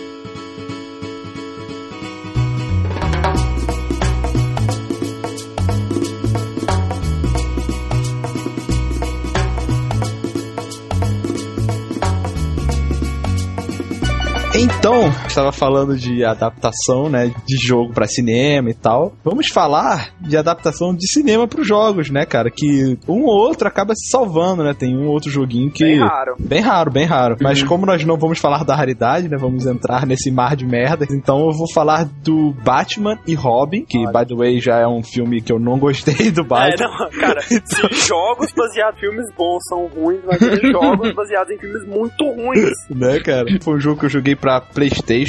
Eu acho que não tem, não, não, não tem porte, é só pra PlayStation mesmo. E o jogo, cara, diferente dos beat'em ups do Batman, side-scrollers, whatever que tenha, ele tem um estilo mais é, free, sabe? Ele tenta ser meio que sandbox e tenta combinar isso com um jogo de investigação. Só que, cara, é uma merda muito grande. Você pode escolher entre usar o Batman, o Robin ou a Batgirl. Batgirl, cara. cara, cada um tem o seu veículozinho lá e tal. Você tem que ficar andando na cidade em busca de pistas pra desvendar um mistério do filme, sabe? Só que o jogo, ele não te dá nenhuma direção, sabe? Ele fala, ah, tá aqui, ó, você tá na sua Batcaverna, se vira. Se vira total, né? Tipo, É. faça alguma coisa. É, vai, dá o teu jeito, sabe? Você tem que sair Não sei o que você tem que fazer, É. você tem que fazer alguma coisa. Isso é um jogo, né? Eu acho que eu tenho que fazer alguma coisa. Você sai andando assim, né? Aí você vai e entra lá no seu carro, você aparece na cidade. Aí na cidade tem pessoas atirando em você, coisas pegando fogo, sabe? Aí você bate ali, bate lá e fica nisso, sabe? O gráfico é, é ruim pra PlayStation, o cenário é meio escuro, mas é claro, sabe? Tenta ficar de noite, mas parece que cada objeto emana uma luz própria. e Batman é muito mal feito. Esse jogo aí é baseado naquele filme do Schumacher? Não. Isso, é, Josh Schumacher. Nossa, É, tinha tudo Robin. pra dar errado. É, é o Batman com mamilos, né, velho? Tá. Exatamente. Eu nunca consegui progredir nesse jogo, sabe? Eu- porque é justamente isso, você fica sem saber o que fazer e o jogo em si, ele é, sabe, problema de colisão, você, sei lá, você bate na parede, seu braço fica preso e cheio de bug, sabe? É uma parada que te desencoraja, sabe? Você não, não joga mais de 10 minutos nesse jogo. Aliás, se você jogar 10 minutos já é muito, sabe? Sei lá, você acha que, caraca, um jogo meio que sandbox do Batman, que você pode ir lá e pegar teu veículo, explorar a sua Batcaverna, não sei o quê. Mas fica nisso, sabe? É um jogo meh, sabe? Meh. Já que vocês estão falando de jogo que não dá pra jogar mais de 10 minutos, né? Meu próximo jogo, desculpa, Pablo, mas é o Donkey Kong Barrel Blast, a versão do Wii. É porque tu nunca jogou. Ah, ô velho, vai tomar no teu cu. Cara, a vers... já jogou a versão de Wii? Óbvio, cara. Antes, antes eu te falando, Ah, antes que eu te para. falei, velho. Ô meu, antes de, de ter o Mario Kart era o que tu tinha pra se divertir, cara. Mano, pra se divertir, cara, aquilo ali é que é ser mas- masoquista, cara. Tipo, o jogo é um jogo de corrida do Donkey Kong, sendo que você controla os personagens da série, assim, cada um com dois tambores foguetes, um de cada lado. E assim, tipo, pra você correr, você tem que bater os tambores, sendo que se você bate mais pra direita, ele anda mais pra direita. Se bate mais pra esquerda, ele anda mais pra esquerda e tal. Agora, imagina isso sendo controlado com emote e num chuck. Você fica sacudindo os dois braços ao mesmo tempo, sabe? Pra ganhar velocidade. Cara, não dá. Eu não consegui habilitar nenhum personagem até hoje no single Tipo, mode, porque... tem, digamos assim, tem um limite, assim, digamos que se você balançar seu braço naquele ritmo, ele vai acelerando, ou quanto mais rápido você acelerar, Não, mais tem um limite. Tem um limite, cara, mas é aquela coisa, tipo, no momento do jogo, você e seus amigos, cara, você acaba batendo o braço pra caralho, entendeu? Não, porque assim, se o limite for uma coisa, tipo, sei lá, leve, assim, aí tudo bem. Agora, se você tiver que, sabe, chacoalhar o cérebro pra, É, não, pra é, acelerar. é leve. Ah, o Diego, o Diego tá um retardado jogando esse Ah, jogo. não, né, aquilo, aquilo dá tendinite de qualquer maneira, cara. Cara, até hoje eu não consegui habilitar nenhum personagem naquele jogo, sabe qual é? Porque eu não consigo passar de duas corridas. Cara, eu, tipo assim, eu uso ele de castigo, assim, quando chega alguém aqui em casa, eu falo assim, ó, joga esse jogo aí, ó, divertido pra caramba. Tipo assim, Trote, né, cara? Dança um pouquinho só, mas é divertido, sabe? No dia seguinte, sempre o cara me liga me xingando, porque não consegue levantar a mão nem pra beber água. Tá? Ah, cara. Ô, meu, Boomblocks, tu te mexe muito mais, te dói muito mais O Boomblocks eu não sinto dor, cara. Tu é surreal, cara. Tu é mutante, então, cara. Porque eu sinto muito mais dor com o Boomblocks que aquele jogo tranquilo de jogar, tu fica balançando devagarinho ali, levanta pra pular, não tá. Ô, meu, tu tá botando Cara, em coisa que tu não jogou, cara. Vocês não estão parando pra pensar na coisa mais absurda dessa discussão, cara. Vocês estão vendo qual jogo que te machuca menos? né? cara, é um jogo, cara. Como o André disse, cara, é uma opinião minha. Eu não consigo, eu não gosto desse jogo, cara. Eu acho uma porcaria. Apesar de ter amigos meus que gostam, sabe? Fazem questão de jogar quando vem aqui em casa. Cara, mas- vocês lembram quando tinham a Rare ainda, né? Tinha anunciado um jogo de corrida do Donkey Kong pro 64, velho. Eu Nunca tava saiu do papel, né, cara? Aquele É. jogo parecia ser bem legal. Pablo, quantos personagens você já habilitou nesse jogo? Ah, uns quatro, cara, eu abri. Oi, eu joguei muito esse jogo, muito, assim. Porque assim, como eu falei, eu tava carente, eu não tinha Mario Kart ainda. Eu queria jogar alguma coisa porque eu tava com o console da Nintendo. Eu sabia que Mario Kart ia chegar. Uhum. Era questão de tempo. Aí, porra, me sai essa porcaria. Aí eu, pô, comprei, legal, fiquei, tô, vou jogar e ver qual é que é. Aí, como não tinha outra coisa, eu falei, cara, eu achei até divertido, assim. O jogo, Não, o jogo pô. em si, a ideia é boa. A- Eu achei só a porcaria a jogabilidade. Cara, nada que ficar mexendo a, a direçãozinha no Mario Kart não dá no mesmo, cara. Ah, eu não acho não, você não tem que ficar sacudindo. Ah, vai tomar teu cu. pronto, pronto, pronto. Agora se abracem. É, no próximo jogo agora a gente vai voltar pra um console que só teve lixo, que é o Club Drive pra Jaguar. Olha só. Surge um console que só o Pablo tem. Na verdade, muita gente tem, agora é, é que é mais ou menos como uma Brasília, sabe? tu tem duas alegrias, quando tu compra e quando consegue o idiota que compra de ti, tá ligado? E eu ainda não consegui o idiota que queria comprar de mim, então eu tô na primeira opção ainda. Quanto você Mas- tá vendendo, Paulo? Cara, Jaguar é um lixo, velho, não, não basta dinheiro com isso, cara. Vai comprar um chiclete. E...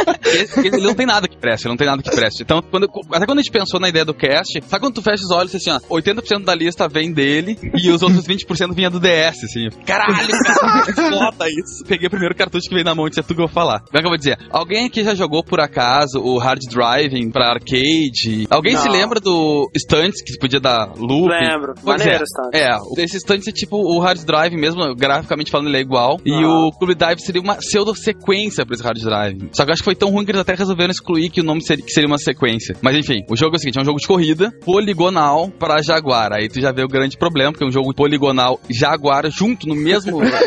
Na É. mesma frase, né? não dá boa coisa, sabe? Vou botar umas imagens aqui pra vocês que eu acho que vocês vão adorar ver isso aqui. Nossa, que Que gracinha, isso, cara? O chão é vermelho, né? É que tem várias fases. assim. Tem uma que é em São Francisco, Tem um que é no inferno, né? vermelho. Não, mas tem uma que é em- São Francisco, tem uma que é dentro do Velho Oeste, tem uma cidade fantasma, que é essa do chão. Olha só, Golden Gate, a ponte, olha que É, bonito. absurdo. E tem uma, uma casa gigante. Tem olha um gato gigante. Que, que é isso? Olha o gato único lá. E é É engraçado tipo o Katamari, né, cara? Olha só, cara. E é Catamari engraçado total. esse jogo ele é foda porque ele te dá uma liberdade grande. Se tu quiser, tu pode sair da pista e dar uma volta pela cidade, assim, quase uma sandbox a coisa. Como é que tá parecendo que eu tô falando bem, tu tem que detonar ele então. O problema do jogo é que ele é feito nesses polígonos cheios de, de cor única, sabe? Umas coisas. Se tu, por exemplo, se tu olhar o carro, tu vai ver que ele na verdade é um quadrado inteiro por baixo. É. uma estrutura por cima ali qualquer. E por ele ser uma coisa sandbox, eles reduziram muito a qualidade mais ainda, assim. De que ano que é esse jogo? Paulo? Esse daqui, 94. Que Absurdo, isso, velho. cara. Absurdo, né? Eles não conseguiram, eles reduziram o máximo a capacidade do, do gráfica pra dar uma melhoria e o jogo, ele é lerdo, cara. Ele tem um problema de frame rate foda. E a bossa não para por aí. Até porque se eu pensei assim, esse jogo não deve ser dos mais piores, eu vou jogar ele com meus amiguinhos. Eu vi que ele, eh, ele suportava ter dois jogadores. É legal que ele suporta ter dois jogadores. Agora o problema é os dois jogadores suportarem o jogo. Ah, e aí eu peguei e falei pra um amigo meu, cara, comprei uns jogos já, e aí a gente começou a trocar o cartucho e botar um pro outro pra ver qual é que valeria a pena jogar. E aí quando eu vi que esse tinha eu disse, cara, vamos jogar de dupla. Velho, ele divide a tela e se o frame rate era abaixo de dupla, ele, cara, ele despenca. E aí se não tivesse como piorar o som dos jogos, primeiro que ele não tem música, ele só tem barulho. E não é nem uns barulhos, é uns grunhidos assim. A impressão que eu tenho, a impressão que eu tenho é que alguém pegou um microfone e disse, cara, precisamos fazer o barulho do carro. Aí, cara, beleza, liga o microfone.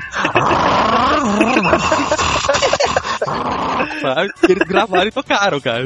Enfim, eu não sei muito mais o que falar, cara. Eu só tô botando pau. Ele tentou ser uma sequência de um jogo que era legal há milhares de anos atrás. Não conseguiu atingir isso. Os controles dele é uma merda, porque os controles do, do Jaguar são ruins. Ele é uma loucura da Atari, porque a Atari começou a cair no mundo das drogas e não conseguiu voltar mais, né? Aí ela pensou, mais. 30 anos depois de todos os fracassos do Crash do caralho, ela pensou: sabe que eu tenho saudades? Aí o cara, o quê? Daqueles controle que tinha um teclado numérico embaixo. Cara, caralho, velho, passa o bagulho aí. Muito boa a tua ideia, velho. Cara, que controle bonito, né, velho? Parece um controle do Dreamcast. É, depois da cervejada. Quem jogar esse jogo, vocês vão ver que o maior desafio é tu conseguir fazer uma curva com o carro em movimento, tá ligado? É o primeiro jogo da história que eu conheço que vale mais a pena tu parar o carro, botar pro lado e acelerar e fazer a curva. Cara, o Jaguar no geral, tudo, tudo que saiu pro Jaguar, assim, ó, não tem um que eu digo assim, cara, esse salva. Ele demorou pra falir, assim. Acho que ele podia ter sido lançado e, e todo mundo tinha, ah, piada, não vou comprar, e ele faliu no dia seguinte.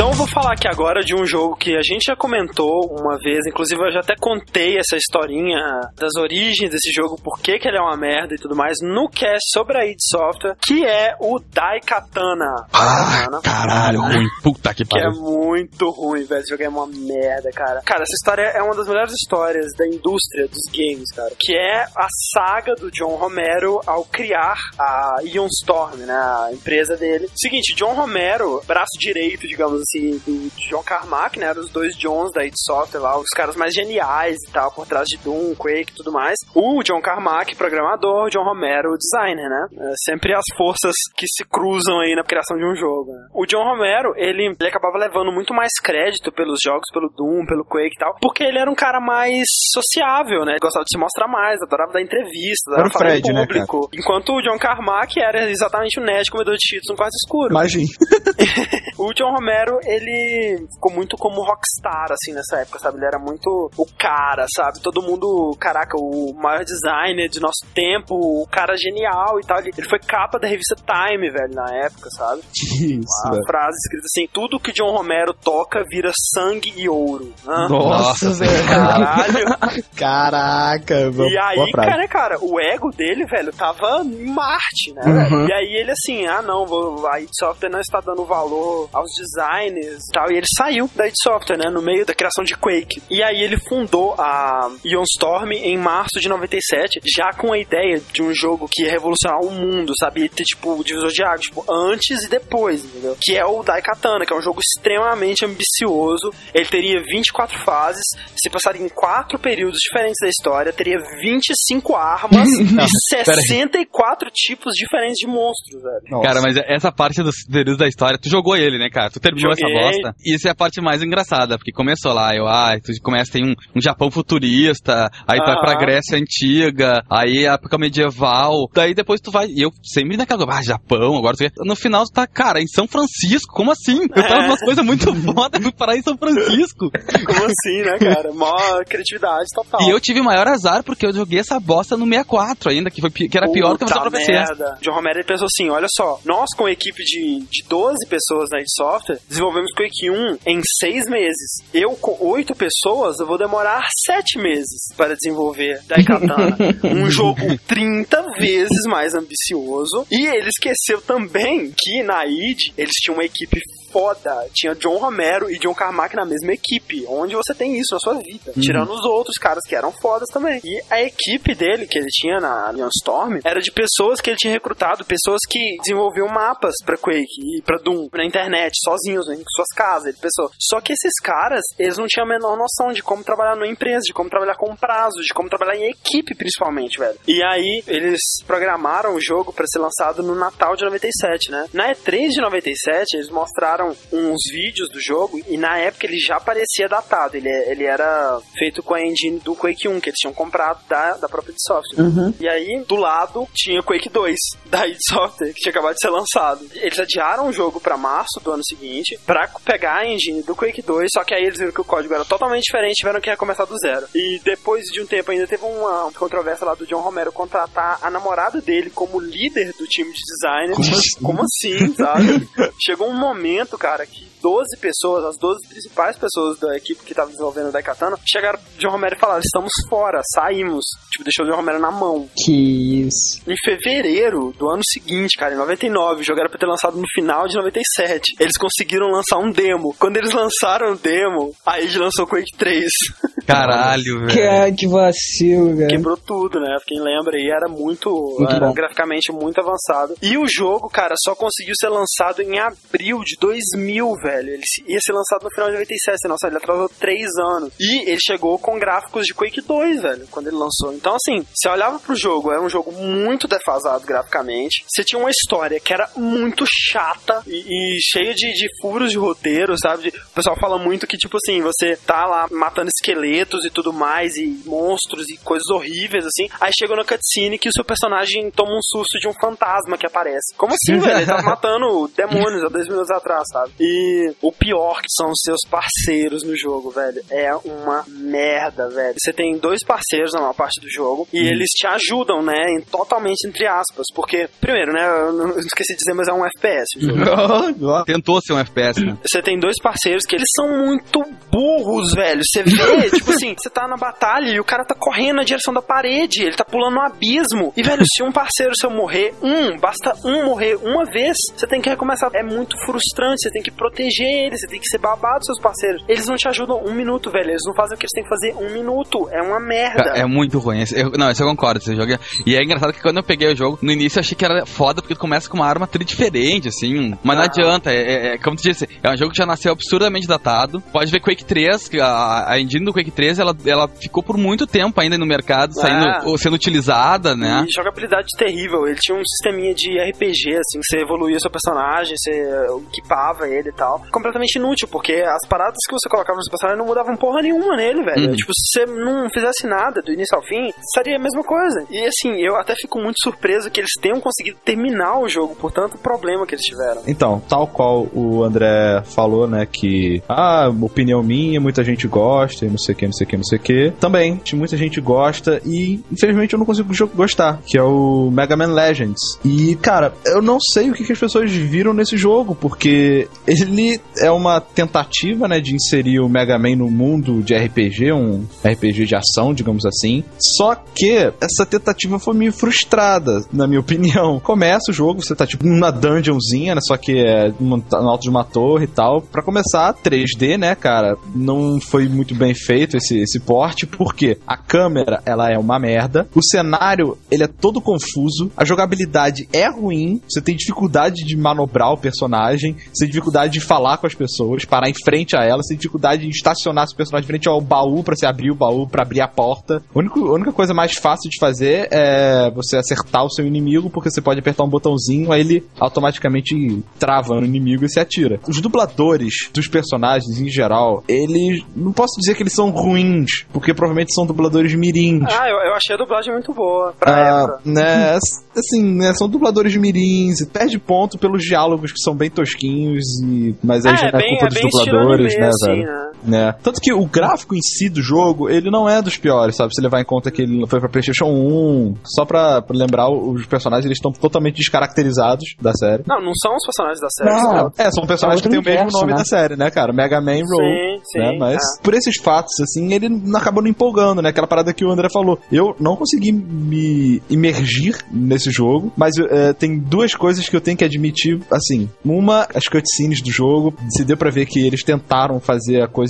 pra parecer o máximo épico, algo eh, que daria Aham. pra ver num, Uhum. num anime mesmo, né? E a coisa mais divertida do jogo é chutar latinhas na cidade. Ah, isso eu concordo, cara. Muito divertido. O segundo é infinitamente melhor, mas o primeiro eu adoro. Claro, se você pegar o jogo pra analisar ele hoje, em termos de jogabilidade, de som, de dublagem, tá muito, muito defasado. A, a jogabilidade dele lembra um pouco Tomb Raider. Cara, Tomb Raider foi um jogaço na época, não dá pra você jogar ele hoje, sabe? A, a jogabilidade dele tá extremamente defasada, tá muito defasada mesmo. Aquela parada de você controlar a câmera, o, giro do personagem com os botões de, de cima do controle, cara, isso é uma, uma ideia terrível, sabe? Mas é aquela parada, você acaba se acostumando com o controle. E o seguinte, cara, pra mim, sinceramente, o único motivo que eu vejo para as pessoas que não gostam de Mega Man Legends falarem mal dele são pessoas que esperam no Mega Man Legends um Mega Man Mega Man clássico, né? Que se propõe a ser um jogo Coisa novo. nova, né? É. As pessoas que esperaram que, sei lá, ia ser um Mega Man depois do Mega Man 7, aí você vai e pega o Mega Man Legends. Não é. É um, é um jogo bem diferente, ele tem um ritmo diferente, ele tem objetivos diferentes. Ele, como o Rick disse, demora a engrenar, demora a, a, Uhum. sabe, chegar nas partes boas mesmo, realmente. Você tem que ter um pouco de paciência. Mas, cara, pra mim é um jogo excelente, tem muito defeito, muito É. mesmo. Mas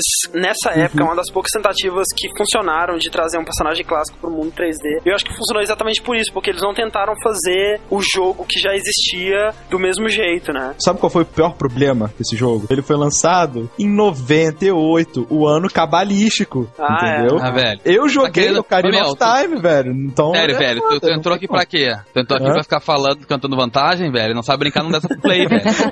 Ah, é. O Pablo ele tem simplesmente todos os Ah, na época eu não tinha, não, cara. Ah, Na época cara, eu tinha que escolher entre ou um videogame ou a casa própria do meu pai.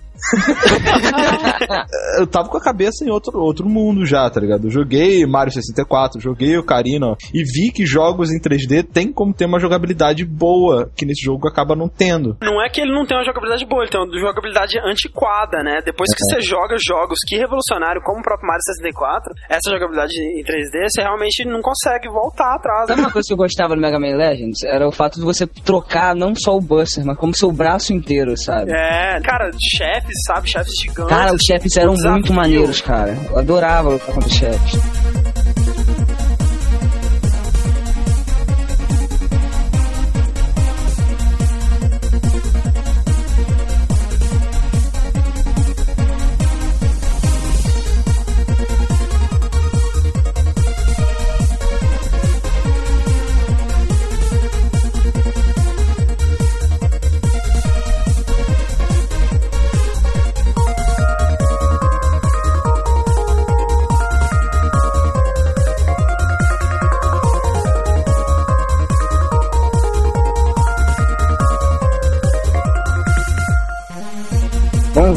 Gente tá falando de Mega Man, cara, para início conversa, quem me conhece sabe que eu sou um fã incondicional, né? Quer dizer, até onde eu achava que era, né? Da franquia Mega Man X. Tipo, aluguei durante a minha infância toda Mega Man X, sabe? Zerava, zerava aquele troço. Daí eu tive a fita depois também, sabe? Joguei muito. Aí quando chegou a era do PS1, né? Eu fiquei maluco pra jogar o X4 Porra. e, cara, jogaço, né? O auge, né, cara? É, foi um dos melhores que eu joguei. E daí saiu o PS2, né? E o Mega Man foi prometido pra ele. Quando eu comprei meu PS2, eu tinha qual o primeiro jogo assim que eu fui pegar logo pra jogar. Mega Man X7.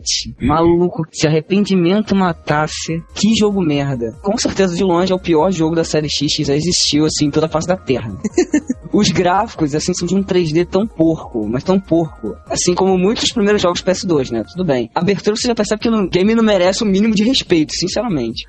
Acho, acho- De respeito, né, cara? Cara, Vai lá, eu- eu- baixa as calças dele, pendura ele, enfia ele com a cara na privada. Nossa. E assim, eu achei que ia ficar legal uma jogabilidade 3D nele, sabe? As fases que você tem a vista 2D, elas são até aceitáveis. Fora o gráfico, que é uma porcaria. Mas tem fases que a vista é de costa, tipo o Mega Aham. Man Legends. Só que é, Uhum. é muito mal implementado, porque o cenário é estático, então o Mega Man roda em torno do próprio eixo dele também. Fora os inimigos, assim, tem um design, assim, que eu achava ridículo. Tem um chefe, que ele é uma cebola gigante. Sim, isso é ótimo, cara. Acho sensacional. Parar pra É. The Rapper, né, cara? Quando- é quando, tipo, a Capcom liga o foda-se, sabe? Tipo, não sei o que vou colocar nessa porra, qualquer coisa. Não dá, cara. O André adora cebolas, né? Adoro, nossa, principalmente pra matá-las. Eu tentei jogar muito o X7, eu zerei o X7, como todo Olha só, o, O Diego é o, é o caminhão de lixo, né, cara? Que ninguém suporta, ele vai lá e bota pra dentro, né, cara? Não, não, mas o negócio, o negócio é que o Diego, cara, ele tem a honra dele de fã de Mega Man X, entendeu? Hum. Fiquem longe do Mega Man X7, por favor. Então, assim, o meu último jogo, que pra mim, assim, e não só pra mim, eu acho que pra qualquer pessoa que conheça esse jogo, é definitivamente o pior jogo do mundo. Do, assim, quando eu falo do mundo, eu estou incluindo toda a biblioteca de jogos de Jaguar, estou incluindo toda a biblioteca de qualquer console já produzido na face da humanidade, todos os jogos aglomerados nesse planeta em que vivemos,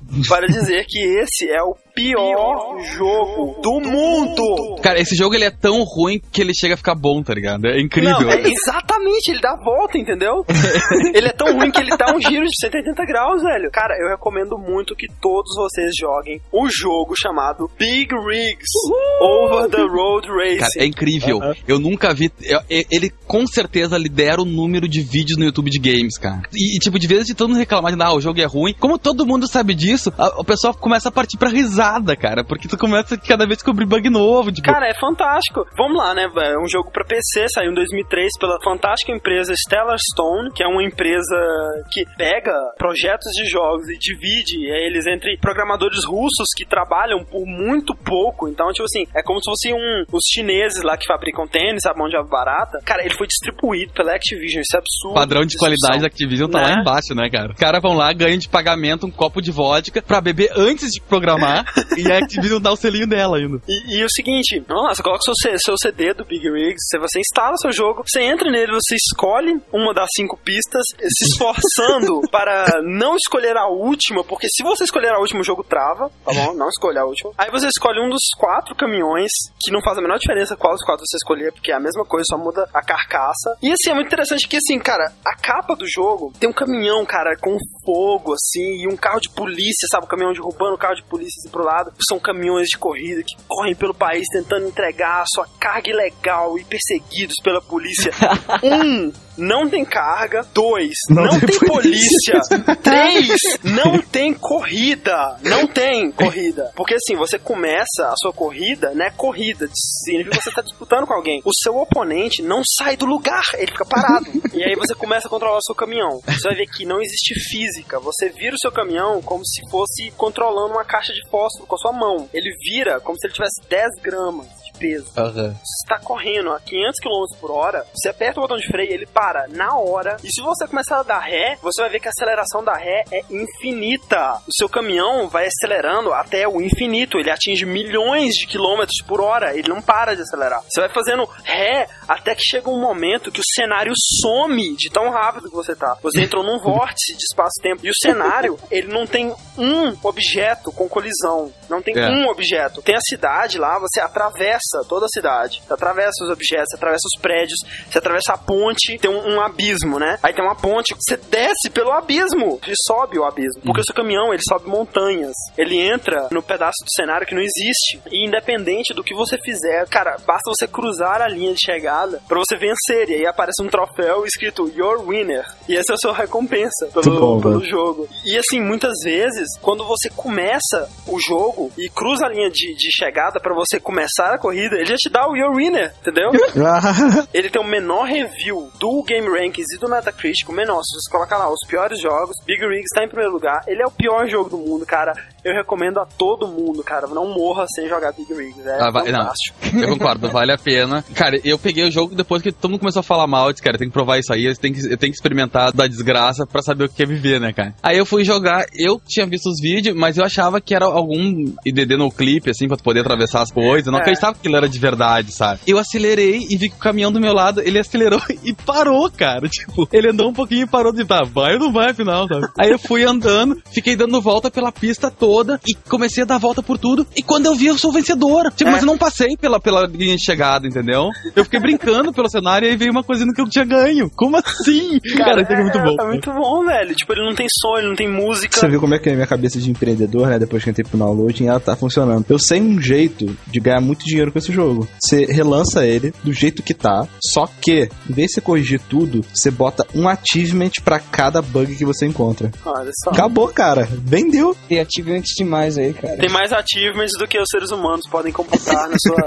capacidade matemática de raciocínio. Do lado tem os reloginhos com o tempo e o cacete. E os caras fizeram o trabalho de botar dentro do quadradinho que eles criaram pros relógios checar, tá ligado? Aí então tem uma parte mais escura e os relógios saindo pra fora, viu, né? É. Com o tempo, com a velocidade, tá ligado? Cara, é Voando. muito absurdo. Você começa a dar ré e o seu contador, o número vai saindo do espaço porque vai, tipo, dando mais dígitos do que poderia, sabe? Você vai ter, um, tipo, um milhão de quilômetros por hora e chega uma hora que trava, sabe? A ré é infinita, velho. É muito foda isso, velho. É muito bom. É sensa- Não, e o melhor é que aí, tipo assim, você tá dando a ré infinita, você tá um bilhão de quilômetros por hora. Aí você solta o botão, o caminhão para na hora, velho. Ele para. É muito absurdo, velho. Isso é muito genial, velho. Cara, é- são poetas, a gente não entende a arte deles, cara. São Dá, geniais. velho. É tipo um antijogo, entendeu? Eles estão questionando a indústria capitalista do videogame, velho. Exatamente. E melhor, né, cara? O troféu de You Are Winner tem três alças, né, velho? Cara,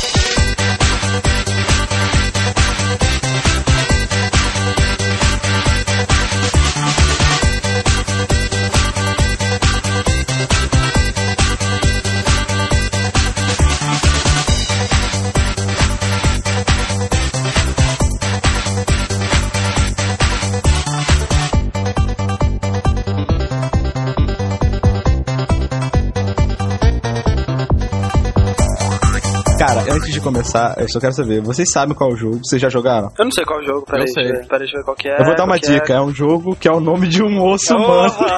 Fantástico. A gente vai falar de Tibia. Uh, tio. Tá. Caraca, já tô até vendo, velho. Minha Aí eu, não, eu, eu não tenho que falar, eu acho que não tem que falar mal desse jogo, cara. Eu dou crédito pra um cara que conseguiu desenvolver um jogo sozinho no Paint, cara. Eu acho. Tá vendo? Cara, Olha só. Eu, eu dou crédito pra um cara que conseguiu inventar uma nova perspectiva, cara. Porque a Ah.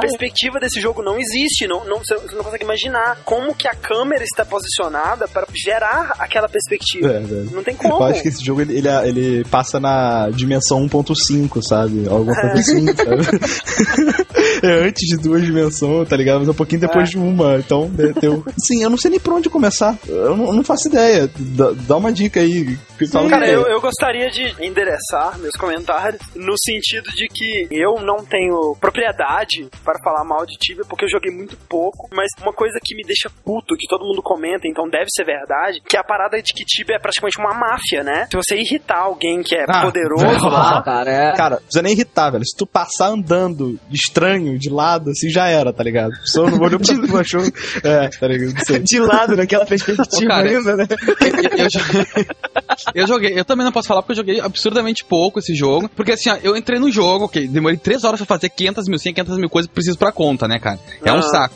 Aí eu entro no jogo e um, e um cara me guiando. Aí o cara disse, meu, ataca um rato. Já fiquei meio assim, cara, vou ter que matar rato, ridículo, né? E aí eu fiquei parado do lado do rato, sendo ah, atacado mentalmente e atacando ele mentalmente, porque eu não mexia.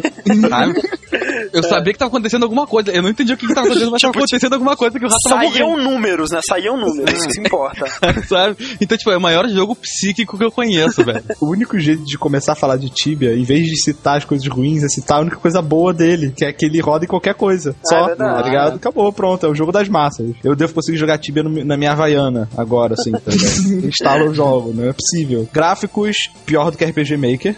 Ba- Mas, tipo, mas, mas, mas, deu uma melhorada há um tempo atrás aí, né? Ah, cara, eu não Pô, quero já foi saber. pior. é, Eu não quero saber eu tô disso, falando da, da época que eu joguei, assim, Da época, sabe? É- cara, quem, quem é, joga é. Tibia hoje em dia, velho, é, é mal acostumado, tá ligado? Falando da época hardcore, tá ligado? Na primeira É, entrou, agora, agora entrou mais cores, agora ele tem 16. Eu vou contar a minha fatídica história, velho. Eu, com minha internet de escada, na época que eu tinha de escada, né? Combinando com meus amigos, ah, vamos jogar Tibia. Eu falei, tá bom, vamos jogar essa merda. Aí a gente baixa o jogo e vai jogar no final de semana, né? Viro a madrugada, na, na sexta-feira pra jogar de noite, pulso só e tal. E a gente começa a jogar. Aí tem tipo uma ilha de iniciantes chamada Hookguard. Ou algo do gênero. Nessa ilha você só tem um motivo de vida, que é matar ratos e fugir do Dire Hats, que ele te estupra, entendeu? Para o jogo tem uma história, eu acho que tem, deve ter. Só que, assim, é, deve Espero ter, que deve tenha. ter. Eu torço muito pra que tenha, velho, mas, assim, lugar nenhum você sabe. Mas alguém fala, tá ligado? Não, essa espada aí, ela é do, do não sei quem, não sei quem. Tu não sabe como ela ficou sabendo disso, sabe? É É um jogo que vive de lendas urbanas. entendeu? tá, beleza. E, e não tem som. Vocês todo mundo já sabe, né? Aquele gráfico absurdamente lindo. Fui jogando, matando bichinhos e morrendo pra bichinhos, eu e meus amiguinhos, e pegando magia que pra você usar você tem que digitar no, no Ah. chat pra acontecer coisa, sei lá, você sumona pão, você faz luz, sabe? Ah, é. então você tem que digitar pra dar. Ah, velho. Isso ia mudar minha vida na época, cara. Porque uma hora eu fiquei correndo e tinha um cara caminhando do meu lado, né? Eu começava a bater numas barreiras de fogo não entendia. Aí o cara disse, cara, tô te atacando. Eu Disse, não, tu não tá me atacando, tá te mexendo, né? e aí eu, eu- já era, sei lá, cara, já não era um levelzinho tão baixo. Eu pensei que eu tinha alguma skill, alguma coisa. Você não ganha skill passando de level, não, você tem que comprar ela. Eu não tinha mesmo, foda-se. Depois de, sei lá, três semanas jogando, porque eu só jogava final de semana, né? Eu cheguei no level 14. Olha só. Cara, né? você foi longe, hein? Fui, fui longe, velho, tô falando. Aí estava eu matando troll, não lembro, na porra assim. Passa uma mulher, me mata. Sim, já se level 16, pouco mais forte que eu. Aí eu, porra, que merda. Só nisso eu já perdi todo o meu dinheiro, já, porque Ah, isso é uma das piores coisas Tibia, das cara. paradas que tu tem, que ficar torcendo, sabe? Aham. Dizem as mais, mais línguas que se você botar seus itens na mão esquerda, eh, não dropa, sabe? Ou tem mais chance de dropar o item que tá na mão direita. Não sei, cara. A penalização de Tibia é exagerada demais, cara. É, demais. cara, isso aí, isso é o motivo de alguém matar os pais, de alguém fuzilar alguém no cinema, qual é? Isso é motivo. Você joga e do nada, cara, tu perde. Tipo, tu perde muita coisa, muita. E, pô, um jogo que tem que te trazer entretenimento. Isso é maldade, cara. Tibia, Tibia sim é masoquista. Assim, aí beleza, eu chamei meu amigo pra não, não ser gang raped. Aí apareceu a mulher de novo, ela começou a me atacar, a gente matou ela. Aí dropou a bolsa dela. Aí eu peguei. Aí daqui a pouco vem ela de novo, me passa essa bolsa. Falei, não. Porra, tu me matou, me matei e peguei. Ela falou, Né? ah, vai passar não? Eu falei, não. Aí a gente lá e matou ela de novo. Aí daqui a pouco vem ela e seus três amigos, level 70, e começam a estuprar a gente. Aí matam meu amigo e eu saio correndo. Aí quando eu tô saindo da tela, eu vejo lá escrito assim: Ah, aquele ali também. Aí eles começam a me perseguir assim. Sabe, freneticamente me atirando, as- crossbow e tal. Final das contas, os caras ficaram me perseguindo, me levaram de volta pro level 5. que você morre, você perde, você perde level. Muita E eu decidi jogar essa merda. Muito bom. É, excelente. Cara, o que me deixou puto com o Tibia, cara, foi quando eu fu- fui jogar ele, eu falei assim, cara, que coisa nostálgica, eu tô jogando NES de novo, velho. Tá com conexão na internet. E esses loucos estão fazendo a mesma coisa. E aí eu achei tri divertido. Até que chegou uma hora que eu vi que tinha gente que tava jogando aquilo sério, que não tava rindo. E eu era o único que tava rindo, entendeu? Aí eu, caralho, vou sair disso antes que eu pague Nico, cara. Não tô Né? acreditando, sabe? Você lembra daquele caso, caso que foi até aqui no Rio Grande do Sul, do guri que Uhum. matou o outro, cortou, decepou o corpo e pende, Cortou pendurou as pernas dele, né, velho? Caralho, velho, o guri fez isso por causa de Tibia. Imagina se, for, se fosse World of Warcraft, cara. O guri tinha comido o outro. Não, não, o World of Warcraft não gera tanto ódio. O World of Warcraft só gera morte das pessoas mesmo. É, tipo assim, sem sais minerais, sem água, É, tá ligado? exatamente. Inanição e tal. é. Vem cá, vem cá. Ele cortou a tíbia dele. né? É, é. Sabia que a expansão do Tibia vai se chamar Fêmur? O que o pessoal reclama pra caralho, primeiro, do gráfico, que eu acho que é ridículo o gráfico, mas que se foda, um bom jogo não se faz de gráfico. Então, assim, eu, eu não acho que Não, isso é concordo, motivo. concordo. Isso né? aí é só e um segunda, bônus, tá ligado? né? e a segunda coisa, pra mim parece, pelo menos, que não é culpa do Tibia, é culpa dos usuários, né? Que é bando de, de filho da puta que joga Tibia. Parece que todo mundo que joga Tibia é um grande filho da puta. Parece que tem, tipo, preconceito contra a nacionalidade da pessoa. Se você for brasileiro Ah, e falar é, que é brasileiro, o cara te caça. Tipo assim, parece, que só tem, filho da um puta em servidor, um servidor assim que é tipo dois brasileiros, que é o seguro Ah. pra você jogar, entendeu? Se você tiver em outro servidor e falar alguma coisa em português, já era. Só tem sentença de morte, tá ligado? Você pode Cara. desinstalar o jogo do teu computador. Não, e ele tem umas frescuras ainda de tu pagar por conta premium, né, cara? Ah, é, tem que- é, caraca, de velho. comprar a parada, né? Não, e a quantidade de gente que vende item dessa porra no eBay, Mercado Livre, né, cara? Cara, dá pra fazer dinheiro com o Tibia, isso é a coisa mais Ah, surreal, né? é, bizarro, velho. O mais bizarro do que ter gente vendendo é você saber que tem gente que compra, né, cara? É. Não, né? assim, sério mesmo, eu me processa, mas se vocês, cara, gastam dinheiro com Tibia, me perdoe, me dá esse dinheiro, deposita na minha conta, que eu te mando um desenho que eu faço no Paint, e você fica mais feliz. Eu ainda, assim, eu não sei ainda da opinião dos meus compadres downloaders, mas eu quero muito fazer um cast sobre Tibia. Eu e também. nesse cast eu quero colocar os pontos positivos do Tibia e os pontos negativos, porque eu quero entender, velho. Eu quero entender quem gosta de Tibia, por que que gosta de Tibia, sabe? Porque deve ter um motivo, porque tem muita gente que ama Tibia. Sabe o que é aquela. Eu acho que se você passa daquela fase em que você é um verme no jogo, ou seja, que é quase impossível, só se você tiver muitos amigos que são fodas, aí isso fica legal, porque você passa a atormentar os novatos. né? Ah, Em level alto tem animação de tu bater no cara ou tu vai continuar parado do lado dele atacando. Porque senão, desculpa, level alto deve ser a mesma bosta. Tibia não é um RPG, cara. Tibia é uma simulação de trote.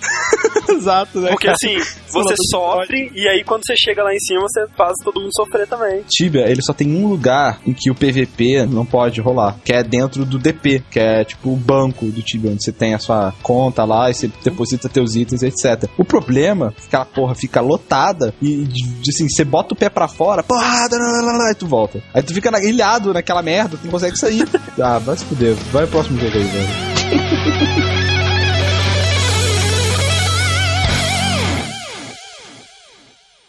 Que comecem as pedras.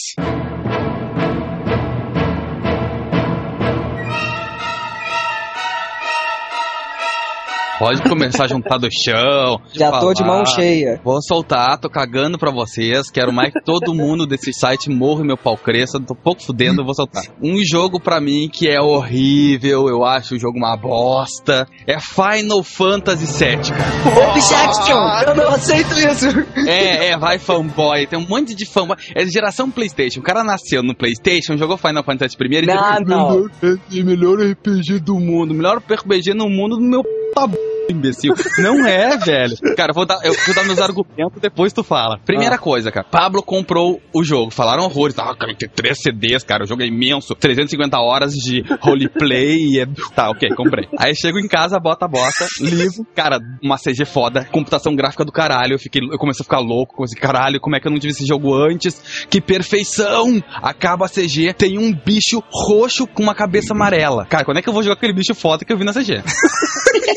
Primeira coisa que eu pensei.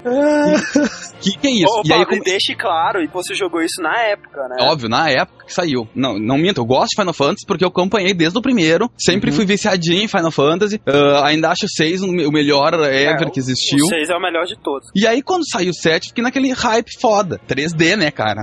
Só que aí, cara, quando eu vejo um bicho de um macacão roxo, com umas mãos quadradas e uns pés de pato andando pela cidade, eu começo, caralho, tá faltando alguma coisa nesse jogo, cara. Eu, eu já Cara, tinha. na- essa é a prova viva de que a expectativa acaba com qualquer jogo. Não, e eu fiquei naquela expectativa foda porque eu tinha visto aquela computação gráfica, porque isso sim era inovador pra época, nós não tinha nada parecido na coisa. Só que graficamente falando, nós tínhamos, tínhamos muita coisa com gráfico melhor. Não, aí ah, cara, bem. mas me dizer quando você entrava em cena de batalha o gráfico não era bonito. É, na batalha o gráfico era foda. Era foda. É, aquela, aquela coisa que a cada 3 segundos te parava. Ah, é isso que tu tá falando na batalha. Aí tá, tudo bem. Vou continuar jogando o joguinho porque deve ser legal. Sem mentira. Nas primeiras 5 horas do jogo, velho, pra mim era, o- era o melhor RPG que eu já tinha jogado na minha vida. Porque eu entrei numa cidade chamada Midgar. Não era uma cidade, era um mini mundo. Onde tinha aquela parte superior dos ricos. Lá embaixo moravam os pobres, né? Toda aquela coisa, sabe? Aquilo pra mim é- foi a ideia. O cara que pensou em vamos criar Midgar, pra mim ele é um rei. Porque realmente é a parte mais foda do jogo. Pra mim, aquelas 5 primeiras horas. E eu, caralho, velho, esse jogo tem tudo pra dar certo. Vou até esquecer um pouco os gráficos e vou focalizar nisso aqui. Aí eu fiquei lá, viciado, jogando. Até que eu tive que sair de Midgar. E aí a impressão que eu tive é que os caras esqueceram que tinham que fazer um mundo, cara. Porque a coisa simplesmente se perdeu total depois de que eu saí de lá de dentro, assim. Tipo, as outras cidades, elas não tinham a metade da riqueza, da exploração que, do, do, do background que Midgar tinha. Parece que eu tinha saído daquela coisa cyberpunk, sabe? Com aquele estilo diferente que Midgar tinha. E fui pra uma coisa, sei lá, algumas cidades que parecia que tinham parado no tempo há gerações, aqueles milhares e bilhares de anos. Porra, aí isso deu uma- um chute no saco genial, assim. E a história começou, eu não sei, ela começou a, a- me cansar. Ela tem vários pontos que ela não me explicava direito, que eles não davam gancho. E, e, sei lá, parecia tudo muito assim, um anime. Na questão da história, eu acho que depois do que eles fizeram com Final Fantasy VI, em questão de desenvolvimento de personagens, do próprio vilão do, do Final Fantasy. VI, do desenvolvimento dele, eu acho que foi um salto pra trás na questão Não, é isso, tanto é. da história quanto dos personagens. Sim, era isso que eu ia falar. O, o Cláudio, eu achei ele o, o, o, o protótipo Neo Genesis Evangelion, sabe? Ele é o herói cheio de probleminha, cheio de, ai, para pra ficar conversando, aí senta do lado da Ares e fica dizendo, ai, eu não me lembro do meu passado, minha história, ah, eu sou um ex-soldier, e aí, eu, caralho, meu cu com isso, cacete, eu sou um ex-jornalista desempregado, também não tô chorando, não tô tá? E aí, eu- fui jogando, e o mais engraçado é que se tu for parar pra analisar e ler os diálogos, e cara, foi aquela época que eu ficava com o dicionário debaixo do braço pra tentar entender, porque eu tinha, era Final Fantasy, não. Ele começou a pirar na história do Sephiroth, ele começou a pirar em, em ter que perseguir o cara, e, e- e ninguém, nenhum dos outros personagens do lado dele parece que estão percebendo isso, sabe?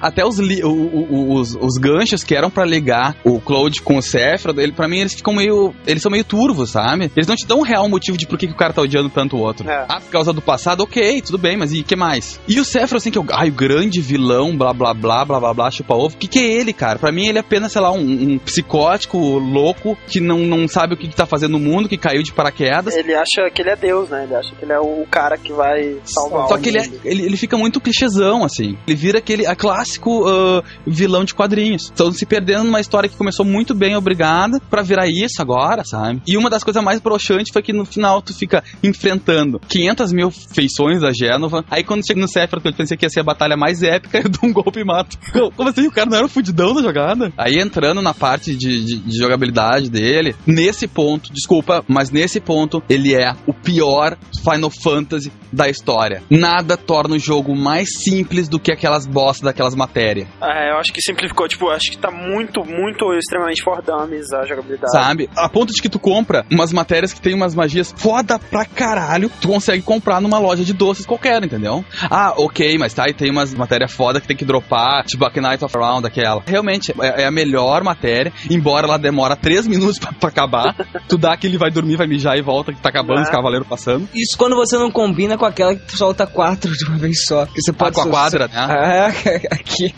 Ali, cara, Caralho. você pode tirar um cochilo. Eu achava mais divertido carregar os limit break pra poder soltar aqui, ter uma animação legal do que aquela porcaria dos cavaleiros correndo lá. Enfim, muito ruim mesmo essa parte das matérias. Chega num ponto que tu tá jogando, que a Ares ainda tá viva e tá ela e a Tifa no teu time, tu consegue deixar as duas com uma jogabilidade praticamente idêntica, sabe? Porque dependendo do nível das matérias, tu vai ter cura nas duas, tu vai ter mais ou menos o mesmo poder de mágico das duas. Eles exploraram muito pouco a diferença das armas. Cada arma podia ser mais bem explorada pelo tipo de dano e do que for. Uhum. E como tem esses lances da matéria embutida, no final o dano é muito semelhante e, e a utilidade, como tu pode usar as coisas, as matérias de, com elementos, a- o dano acaba sendo muito semelhante pelo elemento que tu vai usar. É, não muda muito. Isso pra mim já- já, é a prova de que esse Final Fantasy foi o mais decepcionante que eu tive. Achei a história fraca, achei que faltou muito gancho pra fechar legal a história. Você concorda comigo que, tipo assim, se o Final Fantasy VII não fosse tão superestimado, não tivesse tanto overhype, você provavelmente não teria tanta raiva dele. Com certeza, com certeza. Eu acho que o problema do, do, do- maior problema do Final Fantasy é que ele é, é que tu falou, ele é overrated total, sabe? Eu acho isso, cara. Assim, eu gosto muito do Final Fantasy VII. Não é meu favorito de longe, assim. Eu prefiro, prefiro 6, prefiro 4, prefiro 10, inclusive. Mas eu gosto pra caramba. Eu concordo com algumas coisas que o Paulo disse. Por exemplo, eu acho que os personagens são clichês. Pouquíssimos personagens mesmo. Eu consegui, tipo, sentir algum carisma, assim. Eu acho que, cara, o único personagem que eu gostei mesmo ali foi a Tifa. Acho Uhum. que do, do- nem Cloud, nem Barrett, nem Aerys. Aerys, eu odeio Aerys, velho. Puta que pariu, velho. É, eu tenho que falar. Carinho, o que, que é o Red aquele? Cachorro inútil, cara. Não serve pra nada. no quesito da história, não me incomoda, eu gosto da história, eu não acho fraco, eu acho que talvez o- os ganchos que eles deixaram de fazer foram talvez até propositais, assim, sei lá, pra... tem muita história que faz isso, né, cara, pra deixar os fãs pensando depois, não sei, mas enfim. Aí que tá o problema, cara. Final Fantasy não tem continuação. Embora eles continuaram mesmo assim. É assim, não. Sério. Mas na época eles não sabiam. E, e eu Ah. acho que a história do Final Fantasy, elas têm que ser bem encerrada porque tu não vai ver de novo, cara. Isso que Ah. me deixa meio assim. Porque todos os Final Fantasy, eles botam. Ele tem início, meio e fim. Mas eu acho assim, quem já jogou todos os Final Fantasy, eu acho que existia um overrated muito grande em cima dele. Eu entendo. Se o cara começou a jogar Final Fantasy pelo 7, Até porque antes do 7 era uma coisa meio obscura, né, cara? com certeza, com certeza. Eu acho. e Muita gente que é, começou pelo 7. Eu acho até que pelo fato do 7 ser bem mais for dummies do que. Cara, se pegar um Final Fantasy V, por exemplo, o 5 é complexo pra caralho, velho. Então, assim, Uhum. aqueles sistemas de jobs dele lá, cara, não é uma parada que agrada uma pessoa comum. A pró- a própria abordagem que o 7 teve, assim, atraiu mais público. né? Não sei se é uma estratégia da Square, mas eu acho que com o PlayStation ela achou que foi dar uma reinventada na série e resolveu sim começar por baixo. Vamos voltar para aquele princípio pra gente pegar um novo público e evoluir com ele. Eu levo em consideração muita coisa que o Pablo falou, assim, sabe? Eu sei que o jogo teve também o seu hype, mas, cara, foi o meu primeiro Final Fantasy, sabe? Eu, eu levei o original com o meu PlayStation 1, sabe? Pra mim marcou muito, então Tu tem ele ainda? tenho, eu tô com ele na minha mão aqui fazendo carinho nele, porque você tá maltratando. Não consigo ver muitos defeitos nele. É um jogo que eu amo, cara, sabe? É, é aquela parada, todo mundo que ama o Final Fantasy VII ama por isso, né, cara? Uhum. Ou foi o primeiro RPG, ou foi a primeira experiência com uma história tão complexa, com personagens, assim. Dá pra entender por que, que ele tem tanto overhype, assim. O André acabou de falar que todo mundo que ama Final Fantasy é porque não tem capacidade nem experiência pra analisar ele de forma crítica, né? Exatamente, eu, eu acho isso. É, foi exatamente o que eu quis dizer. Pessoal que, Concordo. tipo, acha que Final Fantasy VII tá acima de todos os outros e, e, sabe, não aceita ver os problemas do jogo. Não tô dizendo que é o caso do Diego, mas tem muita gente que vê que ama Final Fantasy tão cegamente que se você falar mal de Final Fantasy vai te dar uma porrada no meio da cara. Primeiro, são fanboys. Né? Segundo, são burros. São fanboys. Eu acredito fielmente que tem gente que realmente acha ele melhor. Eu- tem gosto pra tudo, cara. Isso Né? não vou tem, tem, questionar. tem esse lado Tem também, gente- né? Ô, Pablo, o que, que você acha do Cloud? Cara, emo total, né, velho? Não! Ele cara, ele é, ele é o Shinji do Neo Genesis Evangelion, cara. Pelo amor de Deus, cara. Ele tem os mesmos trejeitos para qualquer coisa, pelo amor de Deus. Fanboys, ajudem-me. Apelando pra ajuda do fanboy, Diego. Puta Eu tô, eu tô em desvantagem aqui, são 3 contra 1. Cadê Prepare suas você com seus argumentos de downloader, com seus embasados, não sei o que? Ah, Vai pedir ajuda pro fanboy? cara, escreve em caps lock não ouve o que Se, estão falando com se ele? eu, se eu der algum argumento aqui, vai ser de fanboy, cara. Então eu prefiro ficar quieto. Então é isso, a gente fica por aqui com a nossa lista. Por favor, né? Mandem seus e-mails de ódio, assim, odeiem a gente, mandem bombas. Diga quais são os seus piores jogos, né? Claro, é, revelem-se também odiadores de Final Fantasy VII, e Tibia e de Metal Gear. né? Ah, boa. Revelem-se aí. Eu sei que muitos de vocês são tímidos e têm medo de falar que odeiam esses jogos, porque todo mundo ama, né? Então, revelem-se aí e digam só, quais são os só- jogos eu que vocês só- odeiam. eu só queria fechar esse download falando uma frase, mais uma vez, do Yates, que eu acho, assim, absurdamente perfeita em todos os sentidos, que é o seguinte, cara, se você, depois de tudo que a gente falou, qualquer pessoa falou, de todas as circunstâncias, você gosta do jogo, fique feliz. Você gosta do jogo, cara. Não se importe Ah. com a opinião dos outros, porque você gosta do jogo. Você, entendeu? você, Você- né? É, cara, você que importa isso. Não importa se a pessoa não gosta, se- o que, que ela falou mal do jogo, se ela deu nota ruim. Se você gosta do jogo, é isso que importa. Com certeza. Por que, que a gente deu nossa opinião aqui? Pra gente discutir sobre esse- esses assuntos e incitar a discussão entre vocês também, né? Discutam, né? Tira bom. Então é isso, mandem seus e-mails, comentários. Até semana que vem. Game over.